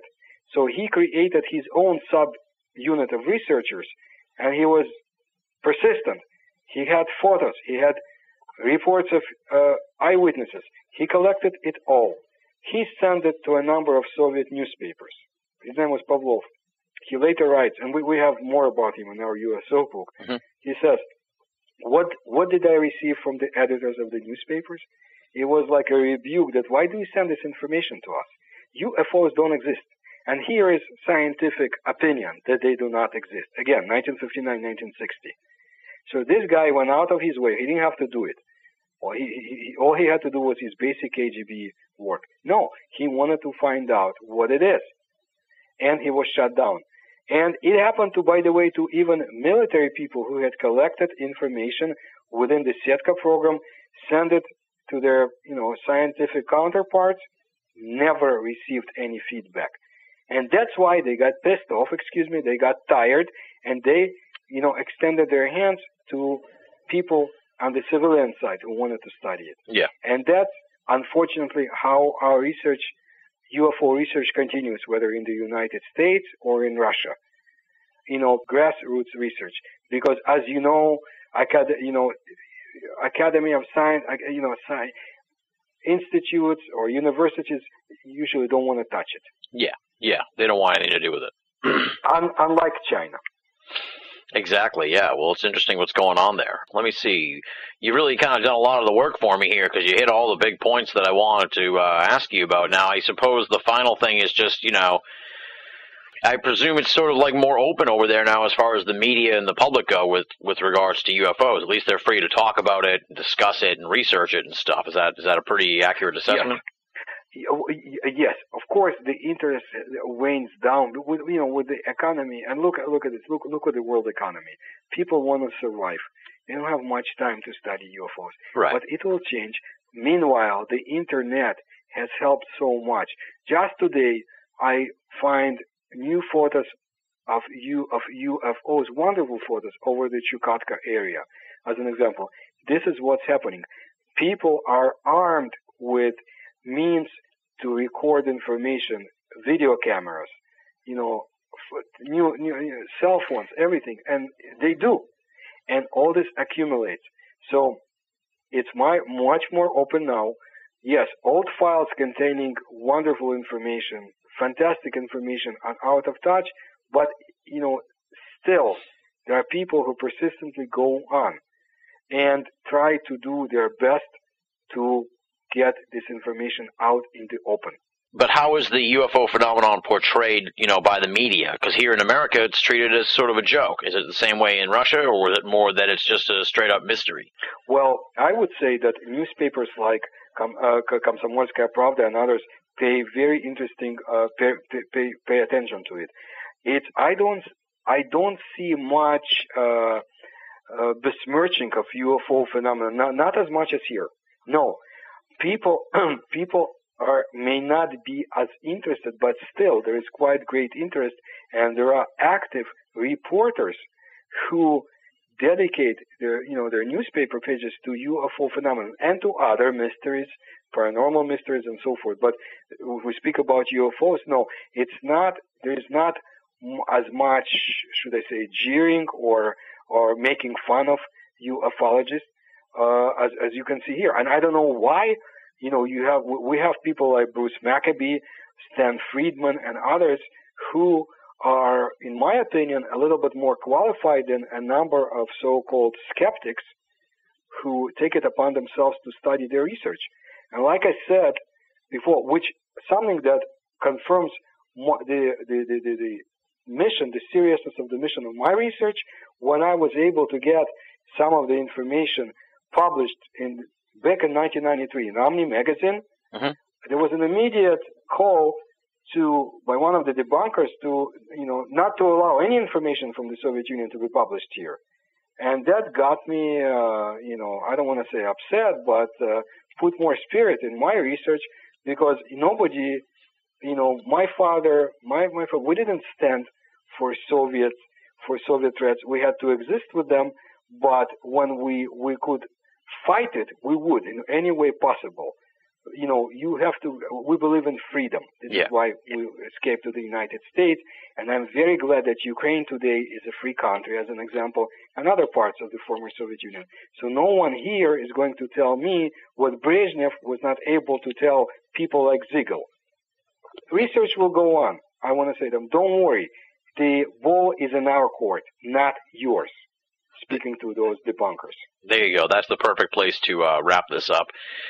I got to give you huge thanks for giving us so much time here. I mean, you can just tell the passion uh, from from listening to you about this subject and the history of Russian and Soviet UFO events and the history of the phenomenon over there. Like I said, you really sort of did my job for me by covering so many of my notes uh, without me even having to prompt you for them. So I really appreciate that. You just did an outstanding job, and and as you've said throughout the interview, we really have just scratched the surface here of what's in UFO case files of Russia. People should definitely go and pick it up. It's at the website healingsofatlantis.com. And I have a feeling, you know, we could do six more interviews and still not cover all of the material uh, from the Russian world of UFO studies and the UFO phenomenon because it's it's just massive. I mean, the, just the size of Russia and the history of Russia and the the phenomenon together. Yeah. You put those together, and you're talking about the perfect storm of uh, just tremendous information and material. And I really appreciate you appearing here on the program to delve into as many aspects of it as we could. So thank you once again, Paul, for coming on the show. Thank you. That does it for this week's edition of BOA Audio Season 5. Big, big, super huge thanks, of course, to Paul Stonehill. As you may have heard, he has a book or two out, and you can find out information on how to pick those up as well as read some articles from him at his website, www.healingsofatlantis.com. All one word, healingsofatlantis.com. Check it out. Moving right along now, it's time for BOA audio listener feedback. And we've got three emails here one, a general feedback, and two regarding BOA 2.0. So let's take care of the new website emails first, and then we'll handle the general feedback. The first email comes from Cheryl, no hometown listed, just Cheryl, and here's what she has to say. Please take this with all due respect. Is there any way on your audio page that you can list the topic with the person's name? I lost patience clicking on every name just to find out what the general topic is, and gave up and moved on. It's a shame. Love your interviews. Hate the site. Cheryl. Wow. Okay. Well, first of all, thank you for writing in, Cheryl. I appreciate your constructive criticism regarding BOA 2.0. Do not worry. I'm not insulted. It was a bit harsh, though, I'll say that, the last line especially, but I can take it. Jeremy can take it. We appreciate the feedback, and we want to hear more from people who have issues regarding 2.0. Some of the things on the website have changed, and we may have changed stuff that you didn't want to see us change, like Cheryl is saying here regarding the BOA Audio archive page. Rest assured, Cheryl, your request has been passed along to Jeremy, and we're going to have the general topic of each interview posted on the BOA Audio archive page on each one of those little cards that has the name of each guest on there for each episode. So we'll have it fixed in no time flat. Sit tight. I should note, as I did when I wrote Cheryl back, that if you are seriously longing for the old school version of Binnall of America, you can simply click the BOA 1.0 button on the top right hand corner on the BOA homepage. That'll take you to BOA Classic, a self contained version of the old Binnall of America, and you should be able to get all the old stuff you might be missing back. But definitely write to us to let us know what you want us to incorporate onto BOA 2.0. Next email comes from John, no hometown listed, merely John. Here's what he has to say. Hi Tim, just wanted to say thanks for all the work you do. I posted just recently on the US of E about how much I like the new format on BOA 2.0. I just wanted to thank you again for the BOA Audio Classic box that featured Jacques Vallée. I had downloaded that episode when it originally aired, and I'm listening to it again now, and all I can say is, wow. Great, thoughtful questions by you and insightful answers by him. Couldn't ask for better. Looking forward to the Paul Stonehill interview. Best wishes, John. So there you go. There's an email from John with something positive to say about BOA 2.0. We've added an extra dimension to the homepage, sort of highlighting classic editions of BOA audio. There's definitely going to be more to that down the line. Trust me, it's not just a placeholder. I see it more as a showcase for truly classic editions of BOA audio, and I'm going to try to at least develop that into something more. I'm glad you enjoyed the Jacques Vallée interview on your second listening, John. I hope you dug this week's edition of the program with Paul Stonehill. And of course, thank you for writing in. I'm not going to beat a dead horse too much longer, folks. I just want to say one more time go check out BOA 2.0. Send us your feedback. We definitely appreciate the people who write to us and just say, I love it. It's awesome. This is amazing. This is fantastic. We've gotten tons of emails from people who just say that, and we appreciate that. That really helps us gauge how people are feeling. But we definitely want to hear constructive criticism from folks out there who may be looking at the new face of Binnall of America and find something in it they don't like, find something they want changed, find something that just isn't sitting right with them. Don't just let it eat away at you or annoy you. Write to us, let us know what you want us to fix, what you think of the site, and we'll incorporate your input into BOA 2.0. It is definitely a fluid situation here at Binnall of America, and as we stress here on the program all the time, this is a grassroots organization. This is a community based program and website. The listeners and the readers are just as much a part of Binnall of America as myself, the staff, and BOA Audio. So help us shape BOA 2.0 with your collective vision. Final email this week does not deal with BOA 2.0, it just covers a few different areas regarding BOA audio. It comes from Mike in Minneapolis, Minnesota, and here's what he has to say. First off, I love the show. I found you in the summer of 2008, and I have listened to all of the shows in the archive. The only thing I don't like is when you shut it down for a few months. I understand, however. I have a suggestion for show guests. First, how about interviewing the writers you have? I've read their articles and find them to be very interesting. It would be cool to know what experiences, if any, took them in this direction and just basically who they are as people. My next idea is William Zabel. Everyone seems to wonder what happened to him. Did he know too much and get kidnapped, or was he BSing everyone and was caught and is now hiding in shame? Herein lies the mystery that has become William Zabel. If you're ever in the Minneapolis area, give me a shout and we could get together for a beer. Then I could tell you all about my ghost stories. Just kidding. Good luck to the Celtics because, well, the Lakers left Minneapolis before I was born, and the Timberwolves suck. Thanks, Mike in Minneapolis, Minnesota. Thanks for writing in, Mike. You've given me a few things here to talk about. First of all, glad you discovered the show. Psyched that you dug into the archive. Stay tuned. Lots of great episodes, fresh, new episodes coming at you over the next few months or so. Regarding having the BOA staff on the program. This is definitely something I've wanted to do for the last few years. If there's one person who's keeping us from interviewing this staff on BOA Audio, that's Leslie. She refuses to come on the program and do any interviews. She's not appearing on any other programs either. She's mysterious and elusive. And since she's been at BOA since the very beginning, I almost feel guilty interviewing any of the other writers since we haven't had Leslie on the program yet. So maybe if Leslie gives us her blessing to have the other staff members on the program, we'll have them on the show sometime in the future. Because I definitely want to talk to Regan Lee, Marla Pena, Rochelle Hawks, Tina Senna, Richard Thomas, and all the other great folks who contribute to Binnall of America and showcase them here at the end of the program for all you great BOA audio listeners and the BOA readers who've been checking out their columns for oh so long at BOA. Regarding William Zabel, I don't even know what to say. no one does know what happened to him as far as I know, and I have no idea. And I've been trying to get in touch with him. We've covered this at the end of the program numerous times, but it's worth mentioning once again. Probably about two or three months ago, I wrote to William Zabel, called his house, left a message on the machine. No answer. William Zabel remains incommunicado, but once I find out any information on him or get word from him on what's going on, I will report it as breaking major news somewhere at BOA, either on the website or on BOA audio, most likely both, because this has become a mystery in and of itself.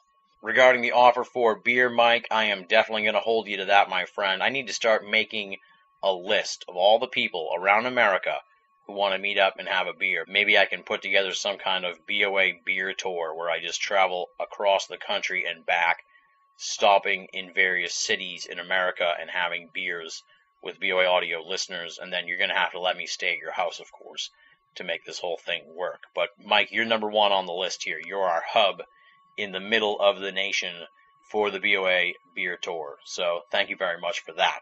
And of course, yes, good luck to the Celtics. Tonight is game six of the NBA Finals against the hated LA Lakers. It's been insane here in Boston. It's been insane at BOA HQ. Lots of shouting, lots of excitement, lots of tension. It's been an amazing experience and a really pleasant surprise here to kick off the summer of 2010. This remarkable Celtics run in the NBA playoffs.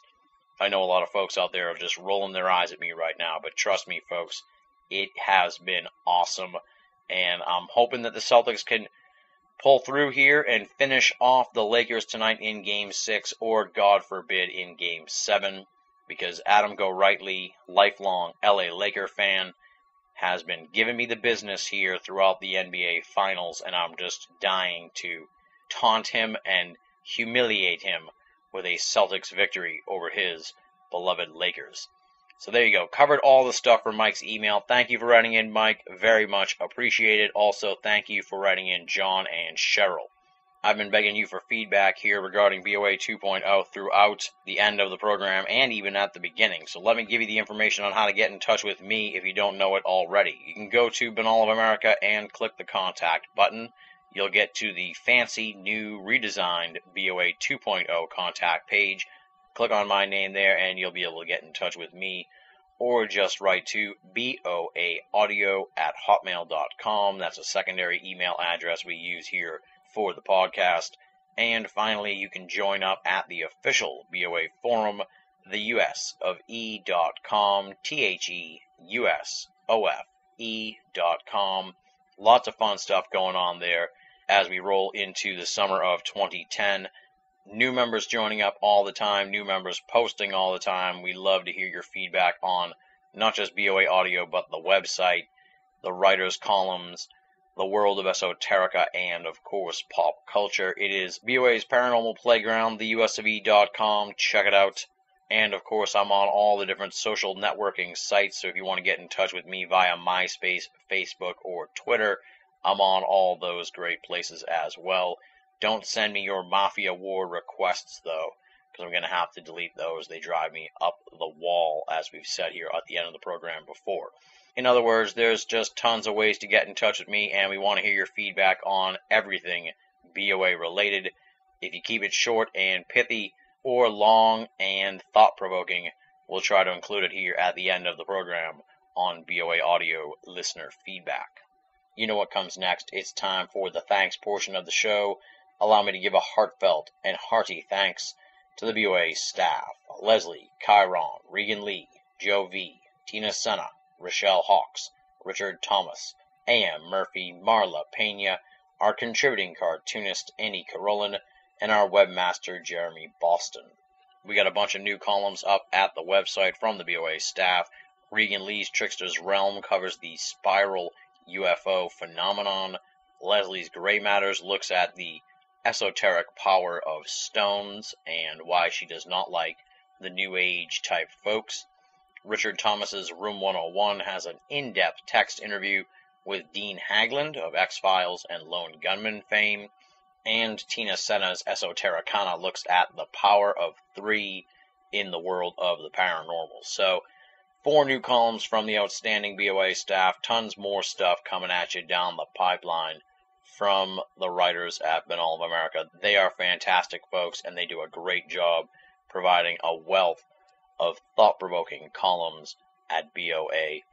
Thanks to them, of course, as always. And we say it week in and week out here on the program, but it is true, my friends. If you're only listening to Binnall of America audio and you're not reading the columns at BOA, then you're only getting half the story. BOA, make it a part of your everyday search for esoteric news and opinion.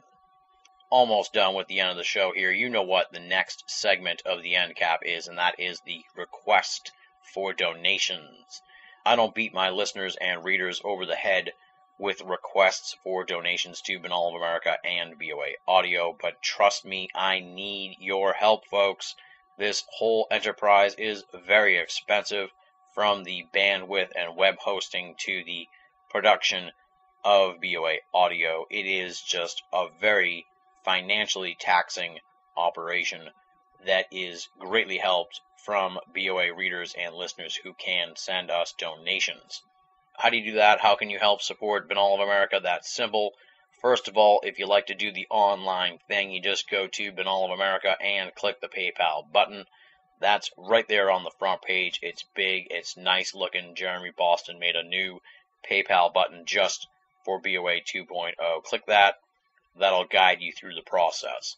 What if you're one of those people that just doesn't trust the internet? You want to send me something via snail mail. That's perfectly fine. As we told you at the end of the program last week, we've got a P.O. box for BOA. Here is the address for folks who want to mail donations via snail mail to Binnall of America. The address is as follows Tim Binnall, B I N N A L L, P.O. Box 232. Pinehurst, Mass. 01866. Let me spell out that last line for you. Pinehurst, P I N E H U R S T, Mass. You can just put M A, and the zip code is 01866. So, once again, all in one big breath. Tim Binnall, P.O. Box 232, Pinehurst, Mass. 01866 and whether you're making a donation via online means or snail mail, the story remains the same. No donation is too small, and all donations go towards Binnall of America and BOA Audio to help keep the website and the audio series up and running, freely available, and commercial free for all of our great readers and listeners the world over. Next week on the program, we've got a double guest showcase here for you and a special sort of, I guess you could almost call it a simulcast as we welcome the hosts of the popular paranormal podcast Paratopia. How's that for alliteration? My good friends Jeremy Vaeni and Jeff Ritzmann for a little special we're calling Aloha to Paratopia. As some folks may know, the Paratopia podcast is undergoing a major change in their format. They are leaving behind the old school style of podcasting and moving into a listener contributed content style of program. It's quite a major revolution for the Paratopia folks, and we're going to have them on to not just talk about the new style of Paratopia that's going to be coming soon to the esoteric audio listeners out there, but also reflect on the classic Paratopia, the past 70 episodes of their program that they were putting out for the last year and a half. Look back on their ghost hunting expedition their trip to the X conference a few years ago and their role in the just amazing Emma Woods story that broke back in February or so. Plus, we're going to talk about the world of podcasting, the world of the paranormal, the world of ufology. And since we're all kind of buddies, it definitely turns into a jam session in a big way. And I think a very revealing look at some of the movers and shakers of the online paranormal scene the guys behind Paratopia. It is Aloha to Paratopia. Next time on BOA Audio with our guests Jeremy Vaeni and Jeff Ritzmann. Definitely want to tune into that one, my friends. It's going to give you an amazing glimpse behind the Paratopia curtain. And on that note, we close the book on another edition of BOA Audio Season 5. Big, big thanks to Paul Stonehill for coming on the show. Big thanks to Cheryl, John, and Mike for writing in for BOA audio listener feedback. And of course, most of all, big, big, super huge thanks to all you great folks out there, the BOA audio listeners. Eventually, I'm going to run out of hyperbole to describe how awesome you folks are. You're the best. You just make this job so much fun, and you definitely make it worth my while. If it wasn't for you, we would have closed up shop a long time ago, but you just keep pushing us to produce new and exciting and entertaining and informative programming for you week in and week out here on BOA Audio. Thank you for making us a part of your esoteric audio playlist. So until next time, this is Tim Binnall, thanking you for listening and signing off.